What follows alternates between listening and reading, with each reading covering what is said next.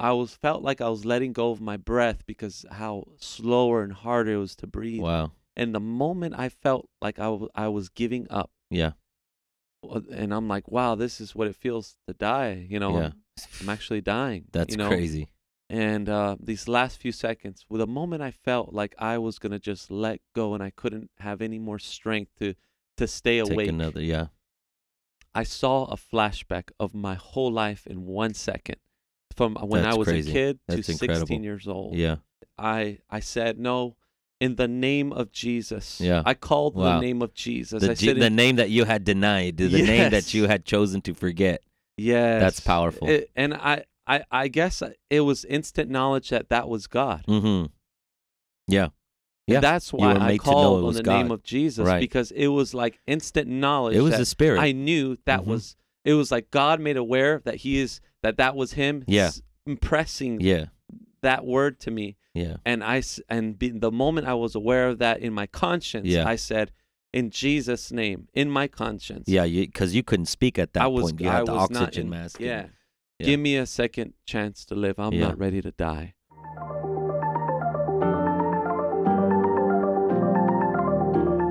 when did I, I guess I guess uh, what would be good is um when did you start feeling the presence of God?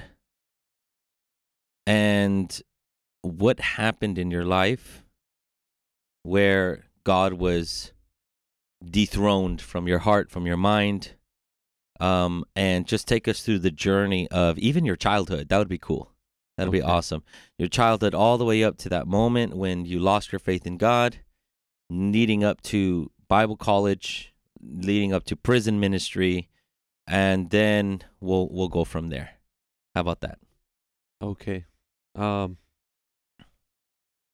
Well, uh, I I grew up with you, as uh, you know, you're my brother, Yeah. and uh, and uh, uh, at a age of I was in fifth grade. I remember um, my father, our father. He's a he was a pastor, and uh, at some point in the state of Washington, and uh, and our our they had un, unfortunate uh, or unforeseen circumstances uh, that I I didn't understand, but uh, at the age of fifth grade, I'm I'm sorry at the at fifth grade, hmm not it was not an age. Um, they divorced, and so I had to choose whether I should live with uh, our father, who was had family in California, uh, and the Hispanic side of his family, or with my mother in in the state of Washington, and it was the hardest thing in, in decision to make uh, at such a young age, but I chose to go with my dad and actually live one year with my dad and one year with my mom. Well, our our father, um, you know, I just want to kind of Yeah. get this out. Is our dad? He was um, he was a pastor, and um, but he didn't. He had he he believed in in Jesus' name, and I believe he believed in oneness of God Mhm. through the apostolic church, but uh, the apostolic assembly is where he had some roots of uh, and friends and introductions from people from an organization that had split from Mhm. the apostolic assembly. Yeah. and so um, they became their own independent thing. So he he had some remnants of that. And our dad he he he had the holy ghost. But what uh, our mom our mom said is he he had the holy spirit. He had the holy ghost with the sign of speaking in tongues but he never taught it. He didn't really it really wasn't something that was taught in a way uh, that that it's it's it's what we need to be born again for salvation Mm. so he he knew he had the presence of God and it moved in him, but he didn't know necessarily the doctrine, have the knowledge of it because of his roots of coming out of um, uh, a, a church or an organization Mhm. that stepped out of the teaching of that Yeah. and uh, and so it just as you could you could you could say that from one source to another source it got watered down and Right. it got lost Right. to the And- point when he was a pastor. Yeah, he didn't he didn't really teach it. It was really a relationship between independent churches. So they weren't Right. exactly an organization, but they were independent churches that broke off of the assembly um I think in the 60s and 70s. Um and uh and they lost that aspect of Pentecost while they kept oneness and Jesus name baptism and and things. So just to give a little bit extra background to that. So um, he was a pastor, and uh, uh, along with my mom, and uh, she played the piano. I remember those days Mm. when we would crawl under the pews Mhm, and uh, mhm. escape. Yeah, yeah.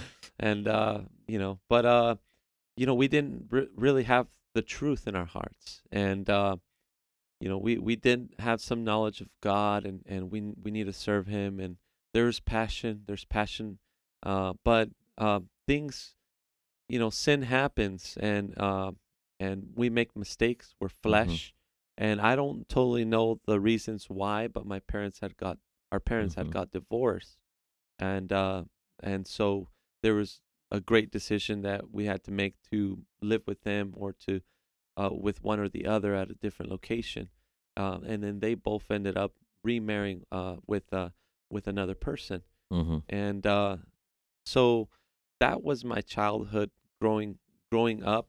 Uh, I lived uh, one year with my dad in California, with uh, and then from there I moved with uh, my mom another year in uh, where she had married someone from Mississippi, and uh, an interesting thing is she found she she found a UPCI church there. The man that that she married, he he was uh he attended it because his family went there. Uh but she she she was looking for a church and he through through the connection of of of him uh he went over there to uh to that church and um uh it was a UPCI a church independent church hmm and they preached the doctrine. They Mhm. preached baptism in Jesus' name. They Yeah, Holy Ghost receiving the things, Holy yeah. Ghost, speaking in tongues.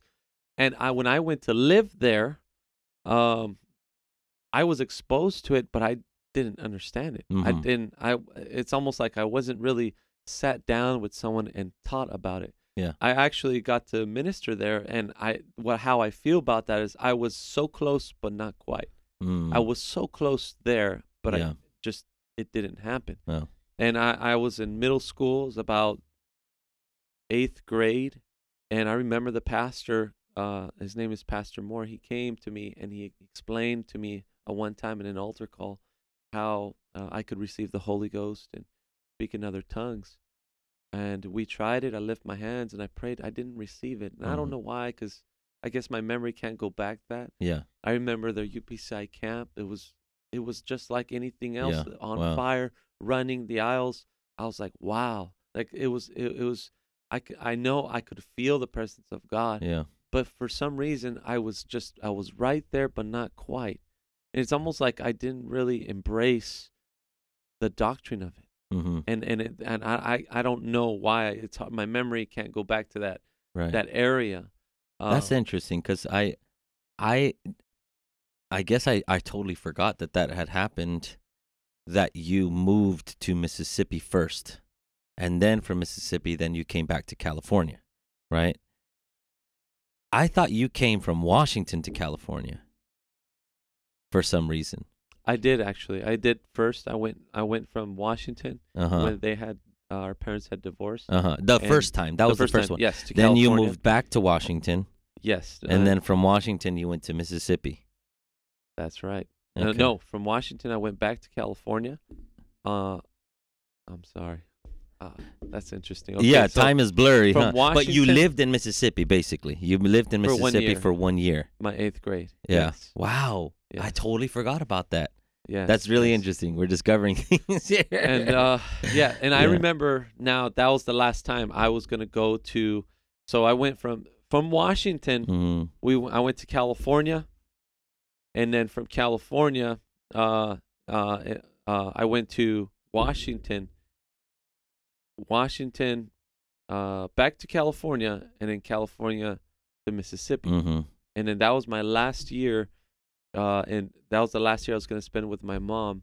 I had decided that in my high school, the credits start fresh, so I'm Mhm. just going to stay in California with my dad Yeah. in Watsonville.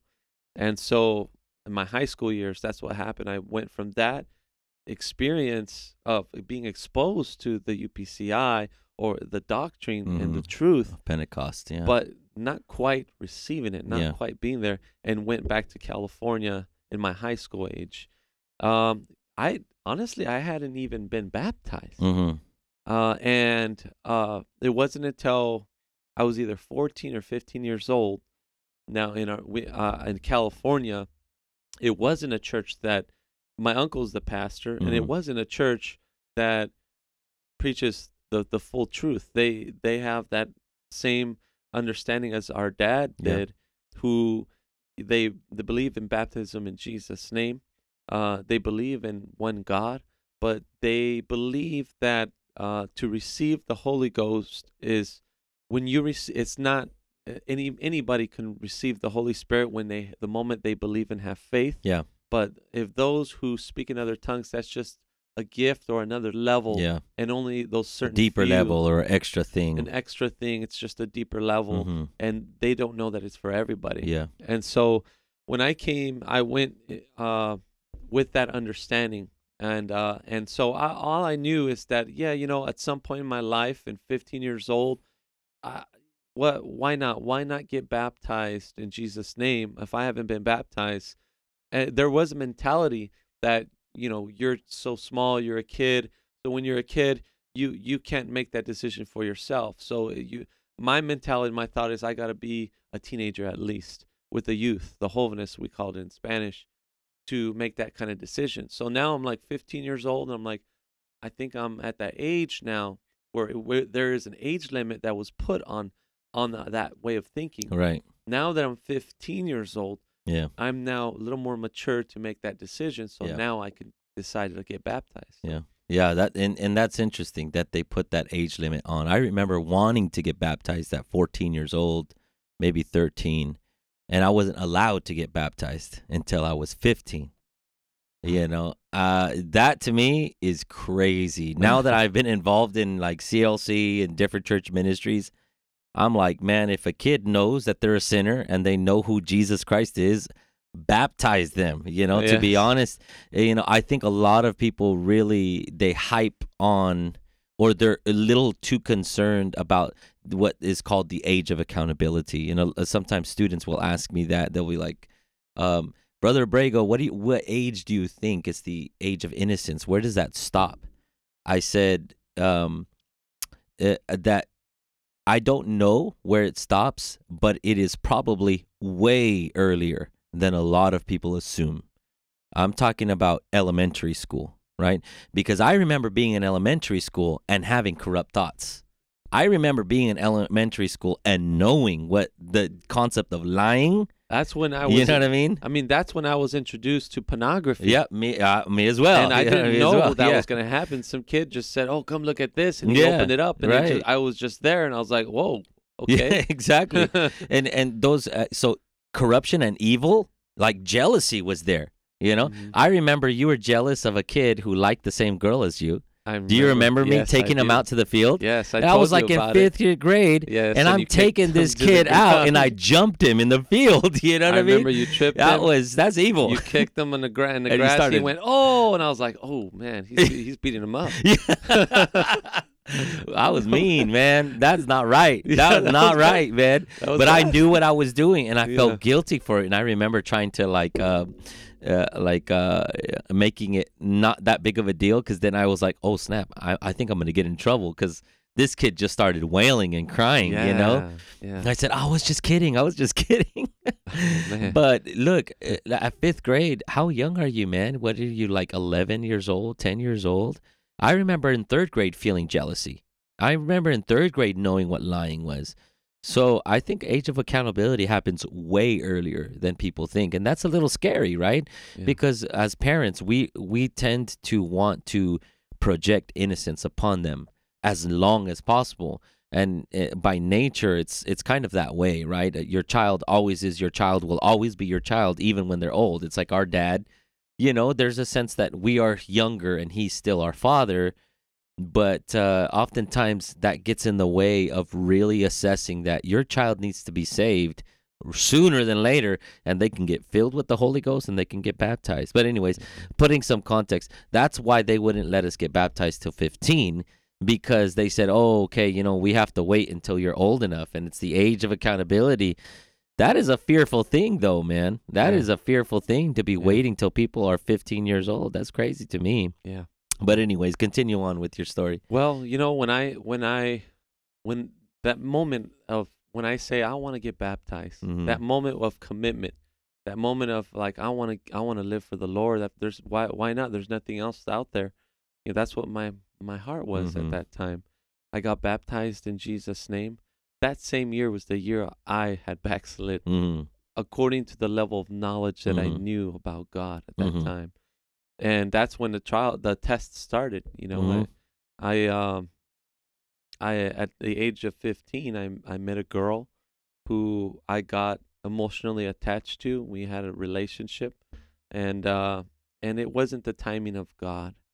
And uh and uh you know, I'm I'm I I guess I'm a sensitive guy and when it and the thing is the as I because of doing this and it's it wasn't the will of God to do this it instead of having my prayer life with God and seeking God my mind and my thoughts were all about this this woman this Mhm. girl and so what what happened is that I had put God to the side and I had allowed my flesh to be opened up and and do what I will and what I wanted And even though there's even warning signs of that um, from others who would tell me, hey, you know, this is you're too early, you know, to be getting into a relationship. yeah. You know, maybe you should wait and whatnot. But um, I I chose to ignore that, and Mhm. I and as a result of me putting God to the side and me opening up my flesh and allowing myself to be so emotionally attached with this uh, girlfriend of mine at the age of 15 Mhm. uh, it ended up breaking up, and uh, uh, she ended up um, uh, going with someone else, and that broke me, and that put me in a state of depression Mhm. at that age of high school, Even at age 15. even at age of fifteen. Yeah. You know, I and I, I, I, it was literally I felt broken. I felt Yeah. heartbroken. Mhm. So I, I mean, you might think that's young, you know, but too young. But no, it, you know, the emotions everyone- are real. So uh so from there, um I got angry with God. Mhm. I I know I did have I did pray. Mhm. I did sincerely pray to God, but and I would pray about that, but you know, I really was it wasn't the will of God even though I was praying. And I I got angry at God. And I uh decided to blame God for for the sin that I was put myself into. Mhm. Sometimes we create our own mess Yeah. we we get in a trial but we put ourselves in it Yeah. And this was one of those occasions where i got and and now i'm over here even though i got myself into it now i'm over here blaming god for the way I, the pain that i feel. And so that uh, in itself was where i had already stepped away in my heart. Mhm. and and and and just to go a little further i i was so angry at god that i decided to go to the altar and i said you know god you you know why why would you do this? And i i decided to curse at god Mm. i, I literally cursed god What do you mean by I, that? i said bad words to him Mm. i said cursing s- Wow. stuff to him Wow. and i was already backsliding in my heart Yeah. by then i was my heart wasn't with god Wow. and it was all because I had directed all my attention to the flesh. Right.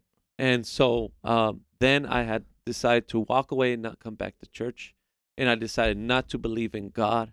That uh, that being said, I was claiming atheism Mhm. at that time. How quick did that happen? From the moment that you, I guess, cursed God and then abandoned it all, was it? I, I think I remember it was like pretty fast. Like That- it shifted. that and- was fast because the backsliding happened as a process of being with her. okay. That was the process Got of it. coming back. Right. Okay. But that happened right away where I left church. I became atheist, Yeah. I claimed atheist because um, that I was already backsliding in my heart through Yeah. the process of slowly easing my Mhm. way to giving my way to the flesh yeah. and easing my way from God. Mm. And so um, you know, and and so the thing is, and this one thing I always say: once you give your flesh one foot, the devil comes and he takes it a whole mile. He Yeah. says, "Oh, you thank you. You just opened the door for me to come and take you to the next level, Yep. even though you did not think you were going to go that far. Right. You did not think that was gonna it was gonna lead you there, Right. and the devil just wants to destroy you Yeah. and bring you to the lowest Take point. advantage and burst into the li- your life. Yeah, because you're Yeah. God's creation. hmm Well, from there, uh, it was the worst mistake I could make in my life. Mhm. So that opened up the door. Uh, claiming atheism, what it did to me in my mind is what it allowed myself, tell myself to excuse myself from deciding what was right and what was wrong. So there's no, I can choose my, my own destiny. I choose what is right and what is wrong. And I decided to leave the boundaries of what are the word of God says, what is what is right and what is wrong Yeah. and I choose to say, you know what, I'm gonna make my own destiny, and I'm gonna choose what's right and what's wrong. So, Mhm. so, uh, so that that would that opened the door for me to dive and and and delve into sinful sinful things, and there was no limit to that. Yeah. And so uh, that's what when I began to start experimenting with marijuana Mhm. with uh, uh, uh, one of our brothers who who is lost today Mhm. and uh, he was smoking marijuana. So we we we smoked marijuana and started drinking alcohol up there in, in the same church, uh, the house of of of my my uncle's Mhm. house, and we were doing that in our room, Yeah. and um, that opened the door for. And, and in all that, I was then I also str- at that age I was struggling with my identity, because that opened the door for me to just search out anything and there's and this there's something that I um I I I've heard from somewhere else and it says that if you don't believe if you don't believe in something you will fall for anything Yeah. and really that's something that you must believe is in the word of God That's right. and if you don't then you're going to fall for you're you're going to be wide open to anything and Yeah. so that was me Yeah. at that time It'll be chaos and and lack of control in in in the things that you participate in. So Yeah. I w- that was me, and now at the age of sixteen, I was I was uh, enamored or Yeah. craving that lifestyle of of of respect or being cool, and, Mhm. and so that at that age, I, I, I, I wanted I liked the the lifestyle of uh of what the gangsters had. You Mhm. know, I I I didn't really truly know the the deep Mhm. evils of it. I just knew they smoke weed. Mhm. I smoke weed. They drink. I drink, and they seem pretty pretty tough. They Yeah. seem pretty cool. Yeah. Like they respect each other. But really, there is none when you really get into it Right. and you really know what you're getting into. There is no respect for one another. Yeah. And it's all based out of fear. Yeah. But I went in there thinking, enamored by it at that age, not knowing and looking for some Mm. new I- identity. Mhm. So um, I would put on colors uh, um, of a of a, a gang that and and uh, I'd never joined a gang, but I always hanged out and wanted you know with, with the wannabe gangsters, Yeah. and so just trying to identify to like that, searching myself and, and putting on those colors. I dropped out of high school in tenth grade, and right after I got a job. Remember, I had a job in Subway at 16 years old. Mhm. And as soon as I got out of work from a uniform uh, in Santa Cruz, Mhm. then I would put on my red sweater Yeah. and uh, went out. And I thought that day I want to go. Uh, there's that day. There's a day where I wanted to go look for some weed, Yeah. And so I went to a friend's house in the in the city that I lived in, and I knocked on his door. I didn't have a car. I walked and took the bus, sta- and then I he wasn't there. So I was like, oh well, no weed today. Mhm. So um, I had walked pretty far distance to get to my house, but I was only two blocks away from where I lived in my house in Watsonville. And three guys dressed in black. They were looked like they're Hispanic guys, Mhm. way bigger than me, way older than me is Mhm. what they looked like. Um, just were walking towards me, approached me, and asked me a que- one of them asked a question. He says, "Hey, do you got uh, you got any? Do you got a light?" I said, "No, I don't have a light." And uh, he said, They were behind you at this time. "They're they were first at my side of what I could remember." And then I me, I'm just with my hands in my pocket, looking down on my shoes, just Mhm. keep walking as they spoke to me, and uh, and then at at at the by the end of the conversation, they were behind me, and they said, "Do you got any dank, any weed, which means any weak in slang?" And they said, uh, "I said no, uh, I don't have any dank, but if you guys are looking for some, I'm looking for some too." Because I was searching previously before that, you know, and like the two hours passed Yeah. and I, I can't. I think I remember it was about sit for between 6 p.m. to 7 p.m. And I didn't see this coming, but they were already right behind me. Mm-hmm. And one of the the guy that was speaking to me had swung like as as if he was punching me, Yeah. and uh, You in my chest pressure. I felt like a punch. Mm-hmm. And when I turned around and I looked what he was holding, he was holding a knife in his hand Mm. and I realized, oh man, they're they're out to get me. Uh, so my reaction wasn't to turn around and punch back. My reaction was to run. Yeah. Three guys versus me. I Right. I got scared, Yeah. so I ran uh, two feet, and it wasn't it wasn't until two feet I tripped on my on my ankle, Mm-hmm. and I slipped, and I I fell face forward onto the concrete, and all I could think is cover my neck as they began to stab me on the ground Yeah. eleven times. Wow. And uh, you know, I don't never know why they did it. I Mhm. really didn't get into fights. Mm-hmm. Um, so uh, just my theory is that they were recruiting uh, in order to join a gang, and then Right. you have to Right. kill someone to do that. type of thing. I remember Because it was really senseless. It was meaningless. Uh, and what I mean by meaningless is not just that violence is meaningless, which it is, but it wasn't like traditional like gang banging. They were like, "Hey, what's your side? You know, Mhm. hey, what what do you claim? You know, oh this or that. Oh, you know, what's up? North side, south side. You know." Mhm. It didn't seem like traditional kind of didn't. gang banging. It was just they're there to do damage to anybody Mhm. finding somebody to do damage to, jump in their car, go back to where they're from. You know, that's what it is. It's just senseless. It's just Yeah. senseless violence. Yeah. Yeah, I mean, even I heard it from someone else, and later, in while still lost, someone right thought he recognized me, and he he he he left, be, and he and he uh, some of the guys asked, hey, w- you know, where are you from? You, you, know, were you in the gang? And I'm Yeah. like, no, um, because the other guy said Yeah. he thought he recognized you, and he he he was saying that they have to kill each other. They even kill within each other. Yeah.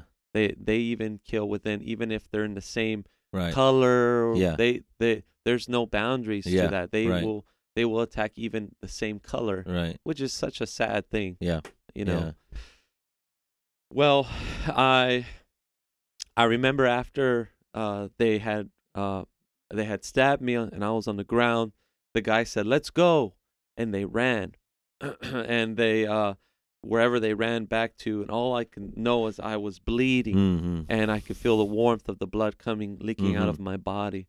So all my reaction was to get up and cover my chest where I knew blood was co- oozing out, and it felt warm. And I I was, had the ability to run one block to a donut shop Yeah. there, uh, and from there I just out of the memory. I opened up the, the donut shop door and I could Mhm. see the lady who was always there at that same donut Mhm, shop I used to mhm. go to. Right She- across the street of the Hispanic 7-Eleven. You know, Freedom, She Freedom said- Street. she went, oh, oh my gosh, oh my goodness, and you know, I, and then from there, I said, quick, call nine one one. I just got stabbed, Yeah. and uh, she, she, I, was- I, I was telling her, quick, put your hands be uh, on my back, you know, Yeah. I'm bleeding. Because you took your shirt off, right? No, Oh, no. oh, it was Well, your shirt on at that point. afterwards. Okay. Um, uh, I actually I did, but afterwards, and then there was a his uh, Mexican guy.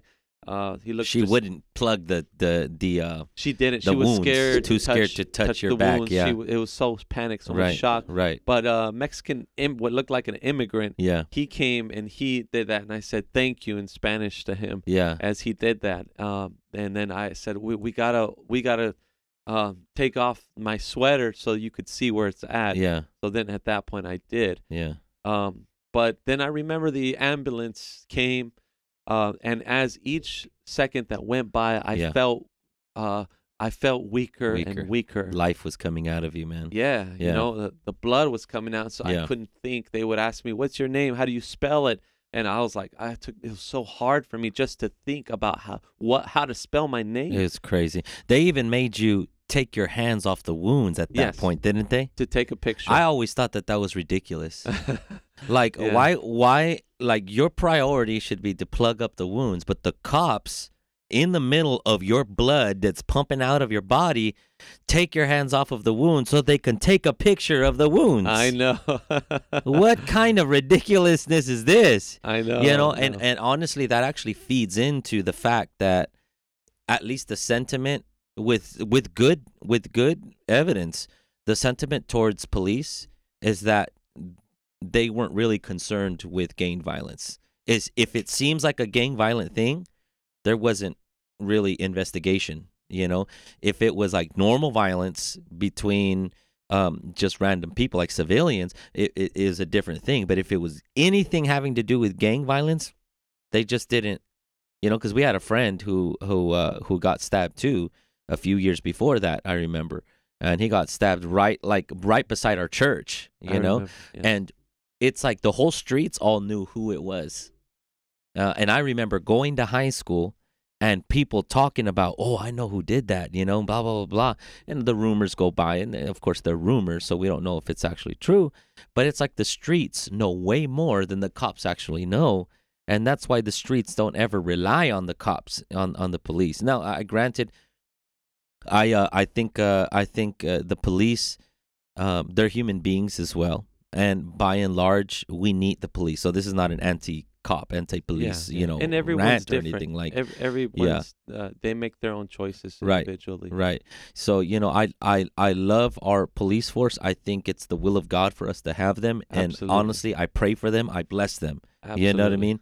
Uh, but in these really violent cities, it is a very complicated dynamic between the people who are trying to enforce the law and make sure there's peace on the streets and the people who are involved in the craziness of the killing and the fighting and the you know the lawlessness really so but but anyways that always surprised me man that they, Yeah. they while you were bleeding out they said take your hands off they're taking pictures of your wounds Like, I'm instead of here. yeah, I'm help dying. me. What are you talking about? Spell your name, you know? yeah. What? Anyways, go ahead, man. Well, um, I remember they they you know what they do. They cut your clothes and see if there's any more wounds anywhere else, and um, they transported me to the ambulance, and from there they couldn't work on trauma at the city that I was at Mhm. where I had got stabbed in Watsonville, so Yeah. they transported me by helicopter to San Jose, and I remember that I was struggling to breathe. I said I can't Mhm. breathe.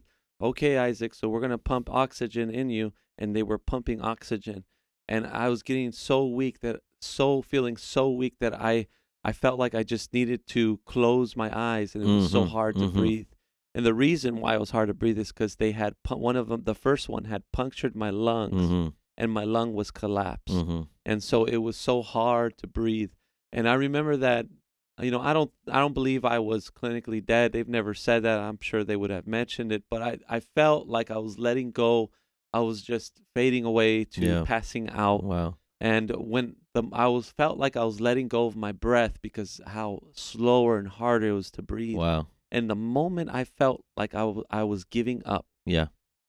uh, and I'm like, wow, this is what it feels to die. You know, yeah. I'm, I'm actually dying. That's you know? crazy.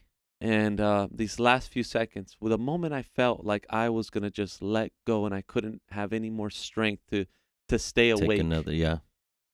I saw a flashback of my whole life in one second, from when I was crazy. a kid That's to incredible. 16 years old. Yeah.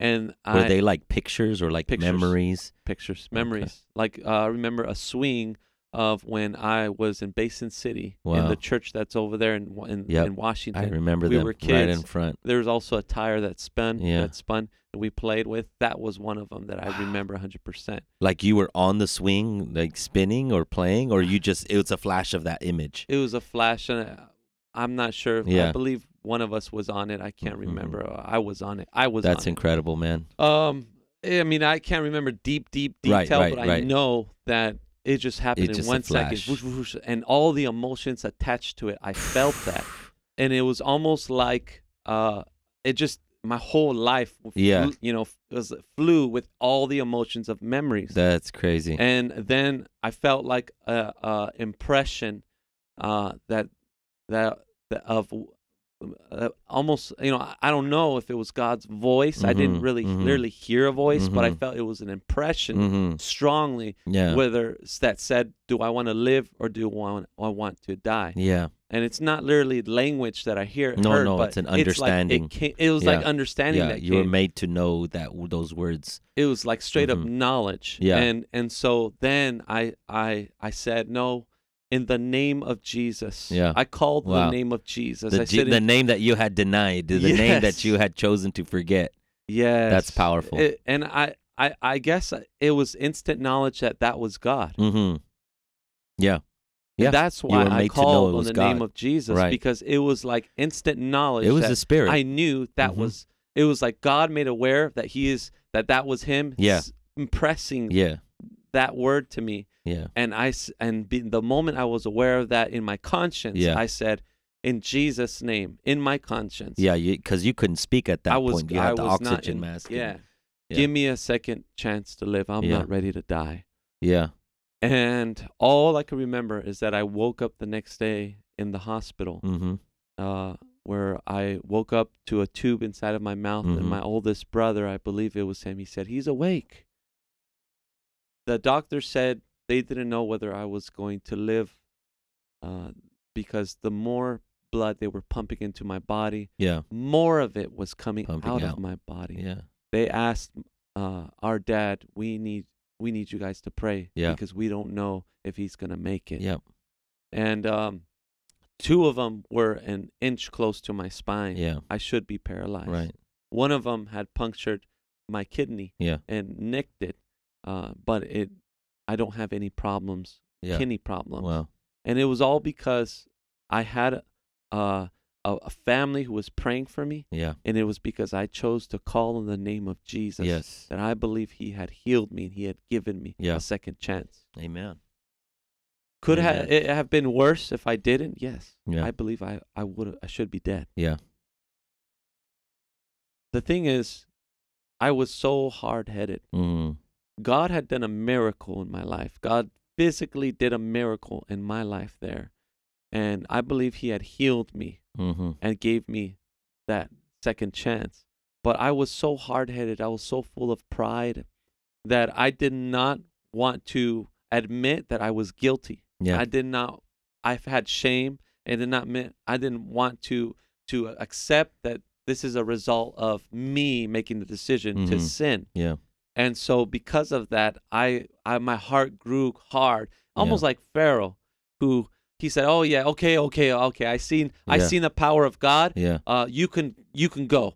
Yeah, I'll let the children of Israel go and worship." Yeah. But then after that, it says the the the his heart was hardened. Mm-hmm. And so it, it it's almost like that where I made that decision to harden my heart again, Wow. despite the fact he did a powerful miracle Yeah. by calling on the name of Jesus That's crazy. Yeah. and and so and so I didn't want anybody uh, in my family, anyone to be there to pray for me. I just Mhm. wanted to be alone with my mom, who had flown that next day. Mm-hmm. And um, uh, you know that that shows a principle that I always teach when I get to this point is that God can heal physically, do a miracle, and heal you, but you could still be run inside of your heart Yeah. and go to hell. Yeah. And so, you, but on the flip side of that, you can have some kind of ailment. Mm-hmm. You could still be sick of something, kind of like Apostle Paul, where he says, I had a thorn in my flesh. And you could still make it to heaven because your heart is right Mhm. and is pure before God and you have a relationship with him. And so that that's that's that's very important that the first thing is God wants to heal our heart. God Mhm. wants us to have a relationship. Well, I chose the opposite. Yeah. Wow. Uh, and as a result, I was over the gang thing, but Mhm. I continued to go into drugs. I went Yeah. to harder drugs, Yeah. like doing cocaine, Yeah. And I explored that. And I, I went even harder into alcohol, and I would spend sometimes my whole paycheck Wow. on drinking alcohol. That's crazy. Wow. and but the these are physical uh, addictions. Yeah. But the worst of it all is is a matter of the heart Yeah. that that I felt was the worst uh, uh, sin, Yeah. a bondage. Yeah. it's best to call it that I struggled with was bitterness, Yeah. and anger Yeah. and unforgiveness Towards what? Towards those three men who had stabbed me. Yeah. I I wanted revenge. Yeah. and um, this created thoughts in my mind, this created a lot of untrust Mm-hmm. and it made me look over my shoulder all the time and and my thoughts were so unhealthy every day i would think about how i could kill Yeah. a gangbanger and get away with them. it and yeah. I, imagine it. I, Fantasize. I would fantasize of that and Yeah. how can i get away with a crime of killing one and getting Wow. away with it because I, that's how much That anger spirit of murder was in you. It was, was. was affecting you. it's almost like Yeah. you if you allow it you could become the offense that was offended Yeah. that you got offended by Right. Yep. and so that's what was happening Yeah. in my heart, in Yeah. my thought, and I was becoming that. And so, uh, with all this, I still claimed atheism. Yeah. I still said I don't believe in God. I just to justify Even the after hearing the voice of God and Even- calling on the name Yes. of Jesus. It, and it's like Wow. it's like I instead of uh yielding to that, Yeah. uh, I, I yielded back to the flesh, and blindness came even Right. stronger. Yeah. And and That's- from there, Now, now from from my side, just so that inter, it intertwines here a little bit, I remember uh, the day that it happened, the day that you you got stabbed. I was actually preaching a youth service in Sacramento that same day, um, and um, I I was young. I mean, how old were you when you got stabbed? You were like 16 years old. 16, 16. I had just turned 18, I think. So it was very, very early in, in our lives. And I was preaching a service, a youth service in, in Sacramento, and I heard about it. I came straight to San Jose. And in San Jose, um, I remember the night, uh, that night when we were about to leave, this individual, and I believe it's the same individual that invited you to take revenge later, Yeah. this same individual, okay, um, he was not a gang member, but he was part of a clique or his own clique or crew of people, just you know, young guys, young guys on the street, and um, he told me that he had a gun. Told me, you know, cops aren't going to get justice for this. Cops aren't going to do that. I remember him telling me and inviting me to go hunt on the streets with him because he thinks he knows who did it, right? Mm. And at that point in time, he was way younger too. I mean, he was he I think he's your age. Mhm. Uh but uh but uh, he was inviting me to go to the streets. And you know, after preaching that youth service, I actually entertained the idea of going on the streets myself, you know? Um and now granted I never did. But it just comes to show how how much the enemy takes advantage of a very vulnerable situation. Uh you know and uh and and it wasn't ever strong enough to drive me to the street to do it but i i did con- entertain the thought in my mind no one's to get justice for this cuz i had already seen another friend of ours get stabbed and there was never justice for him. You know he got stabbed like 7 times uh, right in front of our church Actually, I think he got stabbed about 16 times. 16. Okay, yeah. 16. And it was during this time where there was a turf war between them and a particular gang, another gang. He got stabbed. I didn't know he got stabbed 16 times. Yeah, he got, and he survived, you know, and he survived. And I had already seen, there was like no investigations that happened. It just was it. You know, it was a gang thing that happened and, you know, no investigate, no, no justice was going to come. And we still didn't know if you were going to survive. So my mind was that, what if he dies? And then nobody's out there, right?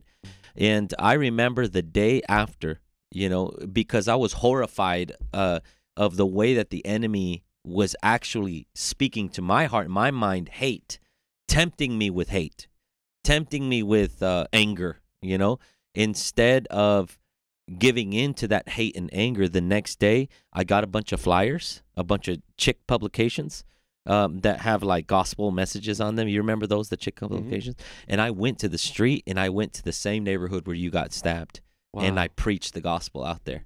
I Wow. passed out and I tried to look for, uh, you know, there's like a gang that usually was around there, and I tried to look for them intentionally so that I can pass out tracks, right? And and it that was the gang that this guy thought that had done this to you, but it really it wasn't even them. They weren't even from. I don't believe they were even from the city, from Watsonville. So it would have been for naught. It would have been a senseless violence if even he or anybody else would have gone to that neighborhood Mhm. you know it would have been senseless you know it would have been ridiculous it wasn't even well anyways uh but uh that really did something to my spirit and really uh seared something in my spirit you know, Wow. to go to that same neighborhood Yeah. the day afterward and preach the gospel on the streets and preach the gospel to the young people out there, invite them to come to church. Wow. And Wow. uh, and that was my journey. That was that that was that what happened to me during that time period. Wow. Very interesting. Wow. So it's almost kind of like the opposite of what was Mhm. occurring to you, you know, where you decided to take that bitter route and just Yeah. consume yourself with Mhm. anger. Mhm. You know, um, I took this route of consuming myself with it's all about the kingdom. Life is short, you Yeah. know, and Yeah. there's no time to not preach the gospel. There's no Yeah. time not to share the gospel with people Yeah. and things. But it, go ahead and continue your story, your journey. You know, I, I, uh, there was four years had passed, uh, be, before the next part of Mhm. where, of the turning point of where I was, I came to God Yeah. and exploring. Um, but, um, I wanted to say that while you were out reaching these gangsters, hmm uh, from a certain area and, and in, in the youth groups that, that Yeah. you would, you would teach them. We I had home remember you Bible would- studies teach going them on. with yeah. boldness, you know, Mhm. and, but as and I wasn't were, even part of the gang. I had I have never had a testimony of being part of a gang Right. or anything. right, But they the- would ju- they, were coming to the Bible studies. They Yeah. would come. They yeah. would come, and and while you were teaching them at our house, I would in break time, I would be the one that would pull them Yeah. out and get them high during the Bible study. during the Bible study. yeah, I didn't even know this until a few weeks or a little while ago too. I didn't know this back then. You know, so it was a revelation to me. I was like, "You did what? that was, that's crazy, man! Come on! yeah, I'm trying to save Yeah. their souls." And you would pull them out yeah during our Bible study. Yes, These gang members yes, yes. get them high, hmm get them drunk, and then bring and then them they right would come in back. Wow, that. yeah, and so uh, you know, I this is something that I, I mentioned in purpose because Mhm. I felt shame yeah. that I went that low Wow. that to to being pe- take people away from the kingdom of Yeah. God while you were trying you were doing the work of God you were laboring Mhm. yet I was the one who was pulling them away Yeah. and bringing keeping them back to to hell Mm-hmm. and so um uh you know and it shows that there's some there's a struggle there when I came back to God is Yeah, that I was yeah. dealing with shame Wow. and so that was a hindrance at Yeah. some point and i'll get there um, i was i remember for four more years i lived with going into drugs Yeah. to be honest with you i felt like i never felt i felt like i never fit in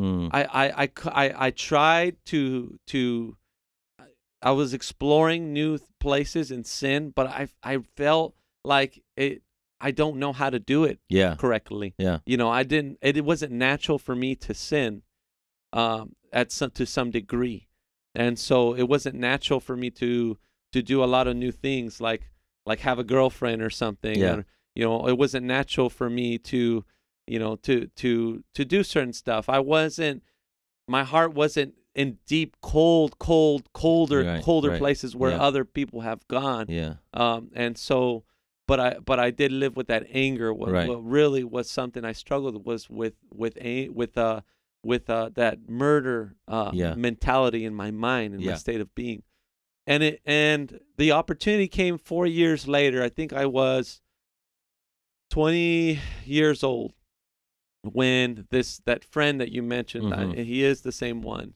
He uh I mean, we were friends, like we were enemies. We were we were co uh, sinners, Yeah. you might say. Yeah. And uh, he he gave me a call one day, and he said, "I think I know the person. Uh, I think I know a person who knows the three who did it." Yeah.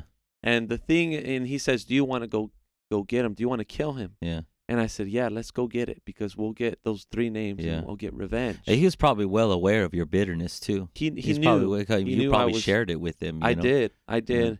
And and the thing is, he had a personal thing against this person Yeah. for his own personal reasons, Yeah. and he wanted to get his own revenge on Mhm. that person. And the thing is, I wanted revenge on those three. And this was, I said, no, let's do it. He said, I'll, hey, I'll I'll let you think about it for a week, and let me know what what you decide, and we're we're gonna do it. I said, all right. And I was playing it all through my mind. I couldn't sleep Yeah. that week I was thinking how I'm gonna do it, how I'm Yeah. gonna get away, Yeah. how I'm gonna how I'm going to going to torture and and get those names and Yeah. expose the body. And if anything happens to me, you know, I want though it was in a time slot when my our oldest brother Yeah. was getting married. hmm My mother had came from that. Mississippi to to California to the Watsonville area. You had come from Stockton from Bible college, and you've came you came to the, to uh to that area. hmm And I thought, well, they're all here, then, and I'm about to make this decision. Then I'm gonna let them know what I'm gonna do. I'm not gonna reason with them. Yeah. I'm not gonna tell them to reason with them. It's for them Yeah. to try to convince me. And we tried. I remember being in the trailer, you know, in in uh, Ruben's trailer out there, and he lived out like in the middle of nowhere, you know, at that time, and trying to talk to you, and you just wouldn't reason. You just wouldn't talk. And we were like, think about it, man.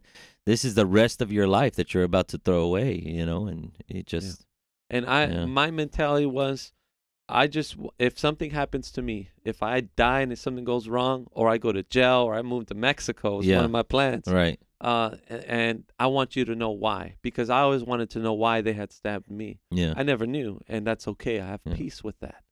So, um, then I had, uh, I the the re the there was purpose in me telling you, telling telling our mom that because I didn't know it then, Mm. but I I I was so blind I didn't know it then. I I knew only after the fact that I came to God that my mother was praying for me to make the right decision, to make a decision, to not do it. I knew that she was interceding hmm on my behalf. She was interceding for my life. And you, who were was in Bible college, I believe you were the student body president at that time. Yeah. There, you, the Bible college has prayer meetings. I believe it was every Thursday night, Thursday yeah. nights, and they all pray for needs. Anybody has needs, and you said, "I have a need. Mm-hmm. Yeah. Uh, my brother is going through something. I need you to intercede for my brother." I said I I I think I said something like this. He's about to make a decision that's going to change his life forever, and we need him not to make that decision.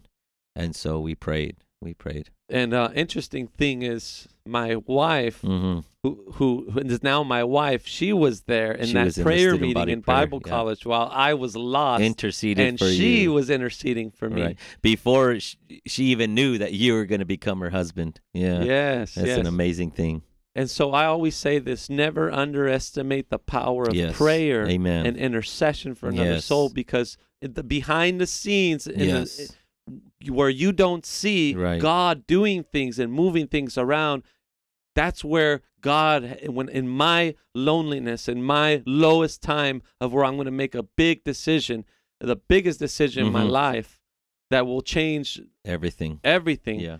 Uh, that was when uh, God had put in my mind, and I didn't know it then. It was Mhm. God, the word forgiveness. Mm. What if I chose to forgive Yeah. these three men instead Wow. of act revenge? Yeah. And it was the most hardest decision in my life for Yeah. me to make that decision, Yeah. to let it go, to forgive them for what because they left me for Right. dead. Yeah. Because they, I mean, you had, you had, you had experienced this anger and this bitterness for four years, four years plus, four years or more. You had dwelled with the hate. Mhm. You lived and soaked in the hate and the Mhm. bitterness. That's Mhm. probably why it was the hardest thing you've ever done. You know, Yes, you yes. learn to live with that and think about it. You know, did you think about it on a daily basis? Was this like your constant? You know, Yeah. yes yes yes and um you know i was having that bitterness in my heart it it created trust issues i couldn't trust people hmm and and it created it created issues which means you couldn't have relationships. i couldn't have friendships healthy would have ever, would have not been possible. i felt deep like friendships, yeah, yeah. you know I, I felt like i felt like i was fake hmm you know like i couldn't I you know you don't have peace with your past if you don't have peace with your past Yeah, then you you're you're somebody else or Yeah. you're trying to live up to be something that you're not Some image in your an mind. image in your mind uh, Yeah. and, and it just makes now from the other side of it it makes so much sense when you have peace with your past Yeah. everything's so natural Yes. everything is so Real. it's so real Genuine. genuine Yeah. yes that's and those that are could affect. Christians too. yes absolutely Christians who have not made peace with their past, you know, who still struggle with bitterness and still struggle with unforgiveness, is very important to gain that healing. You know, gain that healing. You gave an analogy actually yesterday. Okay, Sister. Haney Sister Haney, something that stood out in one of our classes called marriage and family, Mhm. talking about being whole in order to find your your partner Yeah. in your relationship. Yeah. You you've got to have your wholeness, and you find that with God, and the other person has to be whole. Otherwise, if you're wounded, then you're going to have a lot of uh, issues uh, where you're going to only God can solve those Yeah. issues. Yeah. but it's going to be a struggle if you get married with without the healing of those wounds. Right. So, but it, what stood out to me, according to what God had, had was dealing with me, what had done with me, is she said something that stood out so unique. She said scars. I'm like, I have scars, Mm-hmm. and I have one right here from a, a cigarette butt that I put that I burned, a Yeah. Swisher Sweet, Yeah. and she and all ma- automatic. My mind's thinking the scars of of my of my stab, eleven stab wounds, and the scar that I have right here that everyone could see. She said, when you feel a scar, you shouldn't feel pain. A, a, a, scar, a scar that is completely healed, you wouldn't, you shouldn't feel that pain anymore. But a, if you touch a scar and it's still, you still feel pain in that scar, it's because it's still a fresh wound and Yeah. it needs to be healed. Mm. And then she said, uh, "The scar people have scars in their past. You have scars that of offenses that people have done to you in your past, and if you still can dwell on those scars of Yeah. your past, Right. and and you feel bitterness, anger, or jealousy, it's because it's still a fresh wound and it hasn't closed up. It hasn't healed." Mm-hmm. And that's why you need to allow Jesus, you need to allow God to come down and heal those wounds, and you need to forgive. Yeah. And this is part of being whole, being made whole, and having peace with your past. If you still feel those those wounds, if you still feel anger or jealousy or bitterness, it's because you still don't have peace with your past. Yeah. So God wants to do a complete healing so much that you can even think about what happened and you can have peace with what happened Mm. and you can even share the, right. that past to be able to Yes. Help others Yes. overcome Right. offenses that they have had in their past Yeah. in their lives this the ministry of reconciliation that Mm. that he talks about that he gives you Mm-hmm. and now that we are able to reconcile to others. And so, um, th- th- I say it all the time. You know, God wants to do that for your life. Mhm. Jesus, look at his the greatest example you can get. Yeah. They were crucifying him. Right. It was rejected love of whom he loved.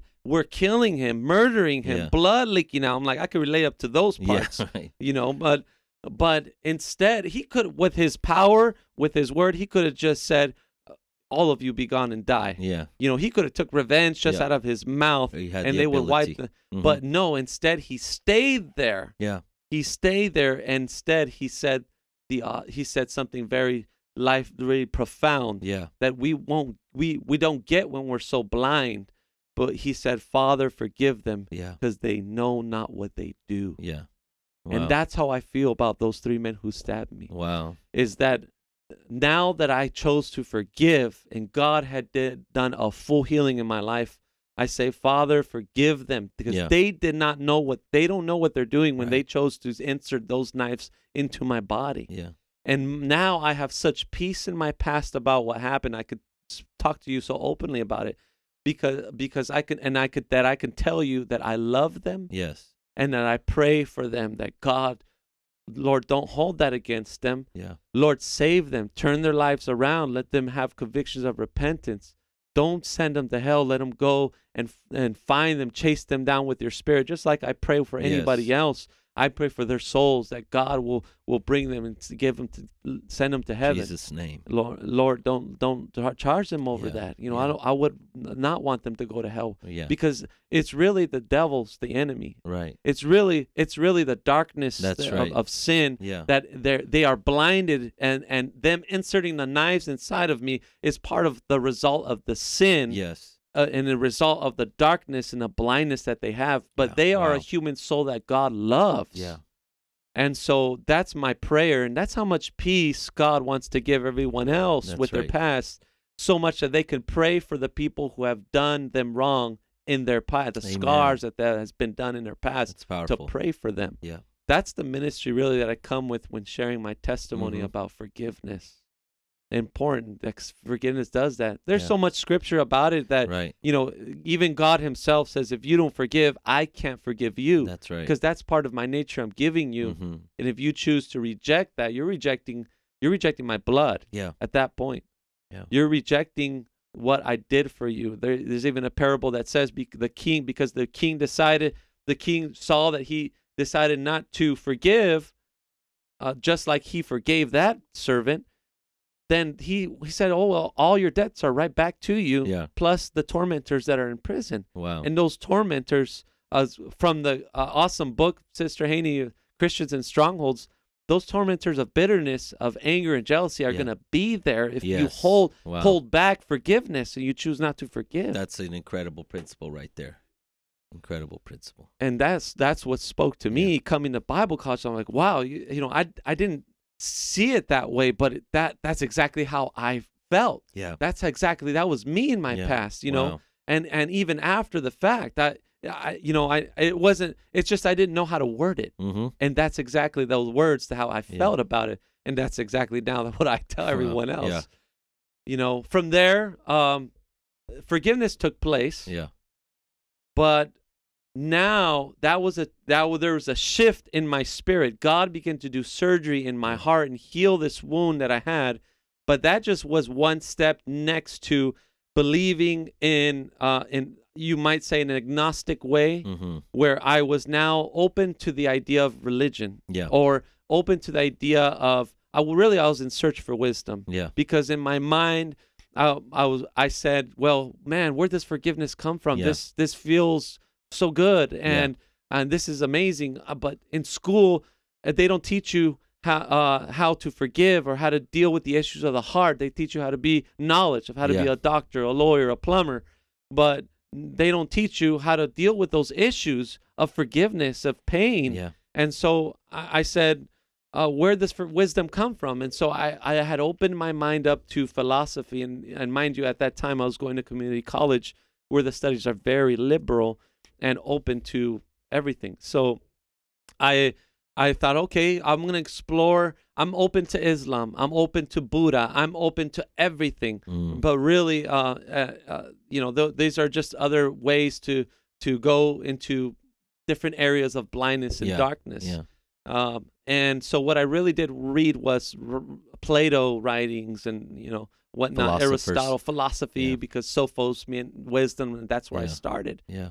Uh, but I was on a journey. I was on a quest, and little by little, because of the prayers that were out for me, I don't believe it was just a one-time thing. I believe prayers were coming out, and God was gradually releasing those prayers through my journey wow. and process Wow. Wow. Of searching for yeah. wisdom, for truth. yeah. Really, And we that were praying for you didn't know that. you did That's something that happened completely behind the scenes. That that the individuals who were actually interceding for you had no idea was actually occurring. And I feel Yeah. that way that sometimes we just don't know how how deep our prayers go and That's affect affect the are effective Yeah. because uh, God's releasing it in in in times where we don't even know it. Yeah. And and from the side of the of the person who's blind, Yeah. I didn't even know these, but God was really calling me through His Spirit, through the prayers that were being poured out and released. I was He was little by little easing me in, and it was a process. Yes. It wasn't a one time quick thing. There was there was little things that happened that were leading me to to Him, and so um, from there, uh, I I um, it was at the perfect timing. See, bef- that I could receive an invitation from you Mm-hmm. to go to uh, a funeral that you Mhm. had asked me to go to. Yeah. And but if if that was me before forgiveness, or Yeah. in my bitter state, I would say, don't, I don't want nothing to do with God. Yeah. I don't. I'm not gonna go. I would make fa- fun of God and I would laugh. Yeah. I I I you would, were a mocker of God. I was a mocker of God. I, I remember went to church service wearing a hat Mm-hmm. and uh you know and just with pride keep my head up Yeah. and with a smirk in my in Yeah. my face Yeah. you know and so so prideful so cold Yeah.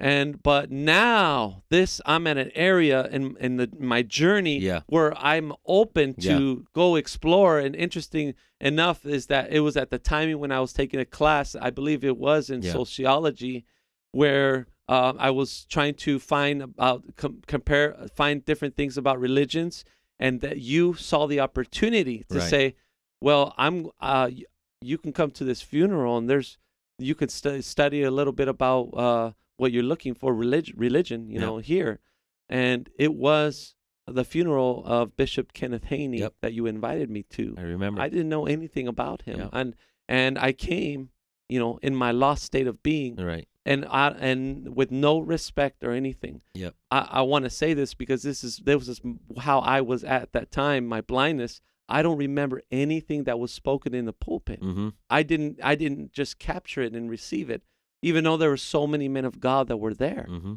Really, and and I like to think that he he would want someone to be saved in his in his funeral because that was his spirit is Yeah, to reach soul the winner. lost.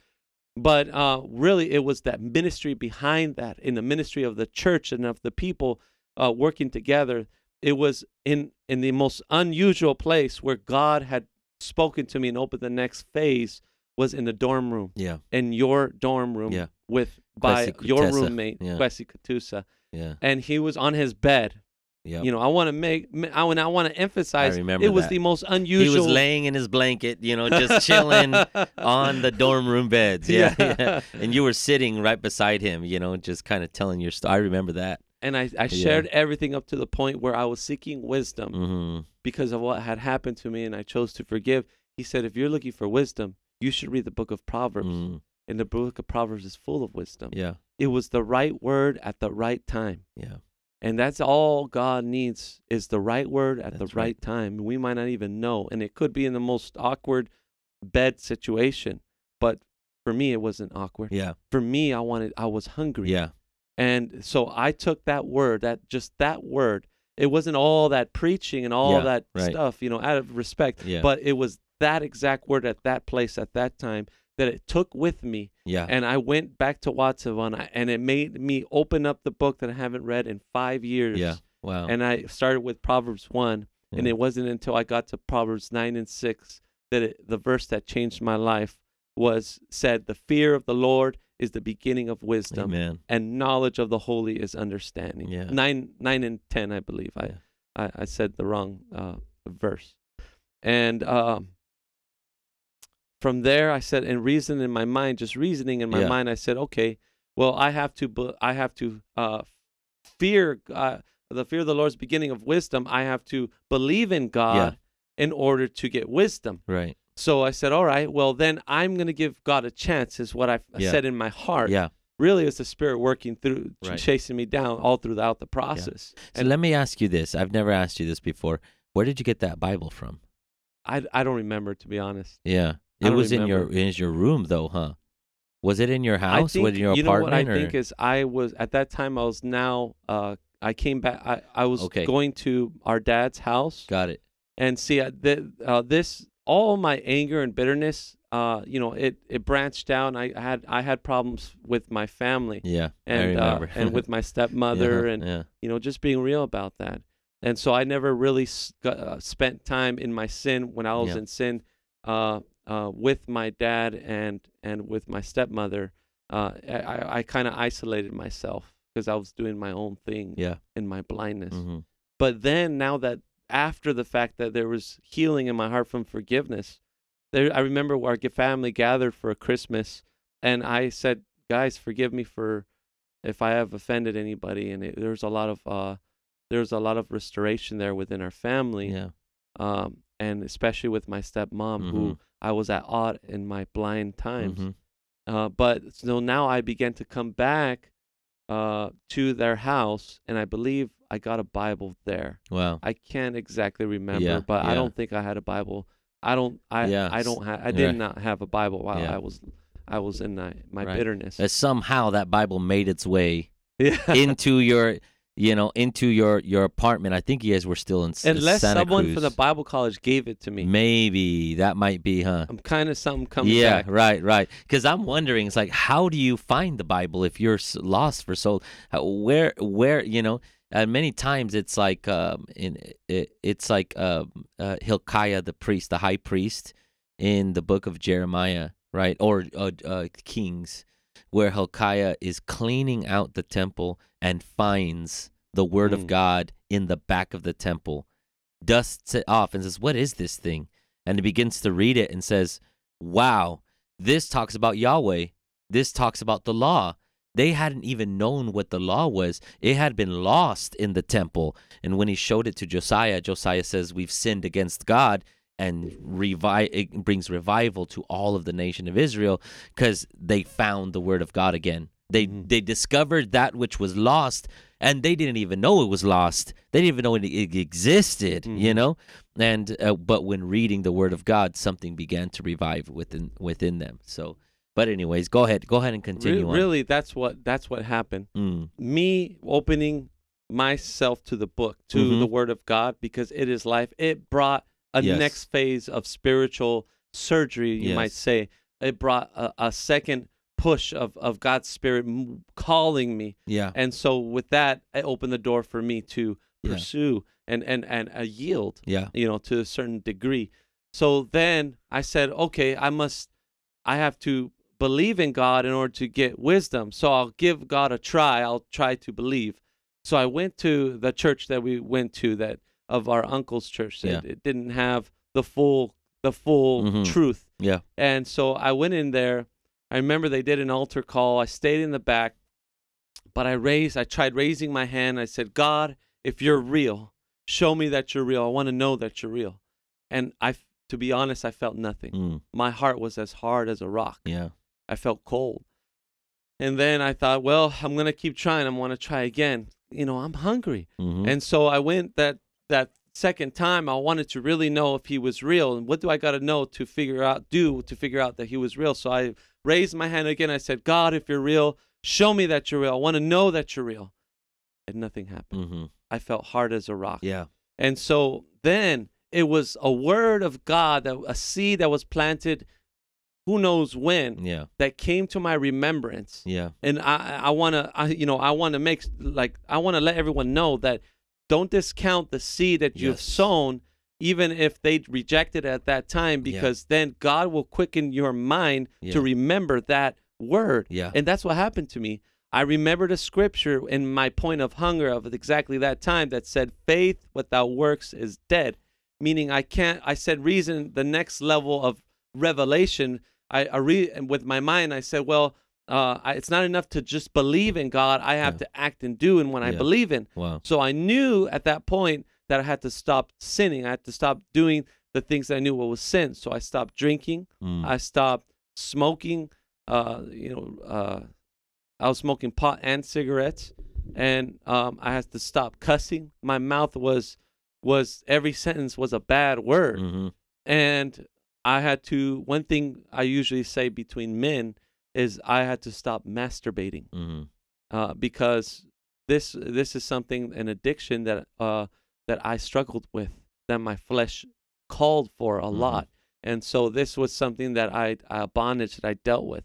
But I said no, I'm gonna stop doing this. I'm gonna hold, do what I can to hold myself from ma- to making that decision to Yeah. do that, and for that whole week it was hard. It's almost like what people might say you went cold turkey, and I did yeah, and then from there ob- obviously it wasn't it was my my my will combined with god helping me yeah, me not knowing it.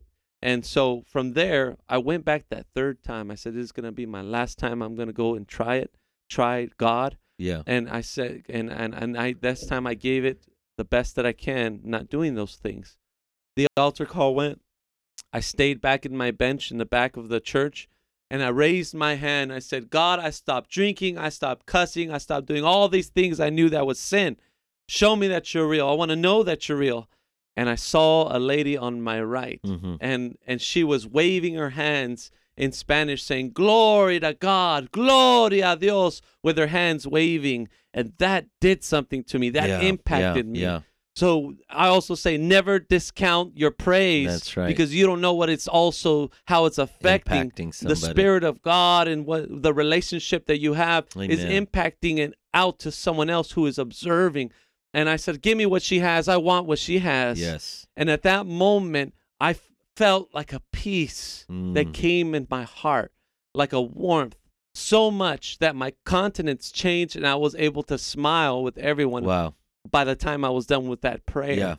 And I was smiling with everybody inside the church and I was smiling. I went back to work the next day. I was not the same. I would Yeah. smile with my coworkers. I'm like, I feel Yeah. I feel something different. Yeah. And I knew it was God. Wow. And so that's when I had a some kind of knowledge that God he he he he's he's he's real and and I'm I'm exploring this Yeah. now. It, it's almost like Brother Sanders said one time I I I heard in a preaching he said it went from curiosity and it turned into hunger. Yes. And then after that it was something that just manifested in in where it was- real and it was Yes, alive in yes. me. And so I experienced the peace of God. And so I, I, I looked and I remember I was driving in a Cushman in the Santa Cruz Beach Boardwalk where I worked for five years. And I pointed to the sky. I didn't care what anybody else thought and saw me. Yeah. And I said, God, That's powerful. if you can make me feel this way, then how much more can you do if I give you everything? Yes. And that was the marking point where I decided to give my life to God. Yeah. And it wasn't just like two days later. I think I posted it on Facebook Yeah. and then you reached out to me and you said, "Oh, Isaac, I heard that you gave your life to God, Mm-hmm. and um, uh, come over to a landmark. Come over to a service that we're having in Stockton, and the landmark conference that you guys have every year." And I said, "Yeah, I, I, I'll go. I'll, Yeah, I'll definitely yeah. go." And I look, I still, I came, I gave my life to God. And I only knew a certain level of knowledge of, of, of, of the Holy Ghost. They didn't teach it in the, in the church that I went to, but I was hungry. Uh, naturally, I would pray a lot. I would pray for an hour or 2 Mhm. hours, seeking God, seeking God. But I was dealing with something, and uh, and it, I was wh- what really I was dealing with is shame, because I remember I would be in a church service when I gave my, my life to God. I, I was I was you know I was swaying my whole body and I was saying, "Forgive me, forgive me, God, forgive me, God, forgive me, God."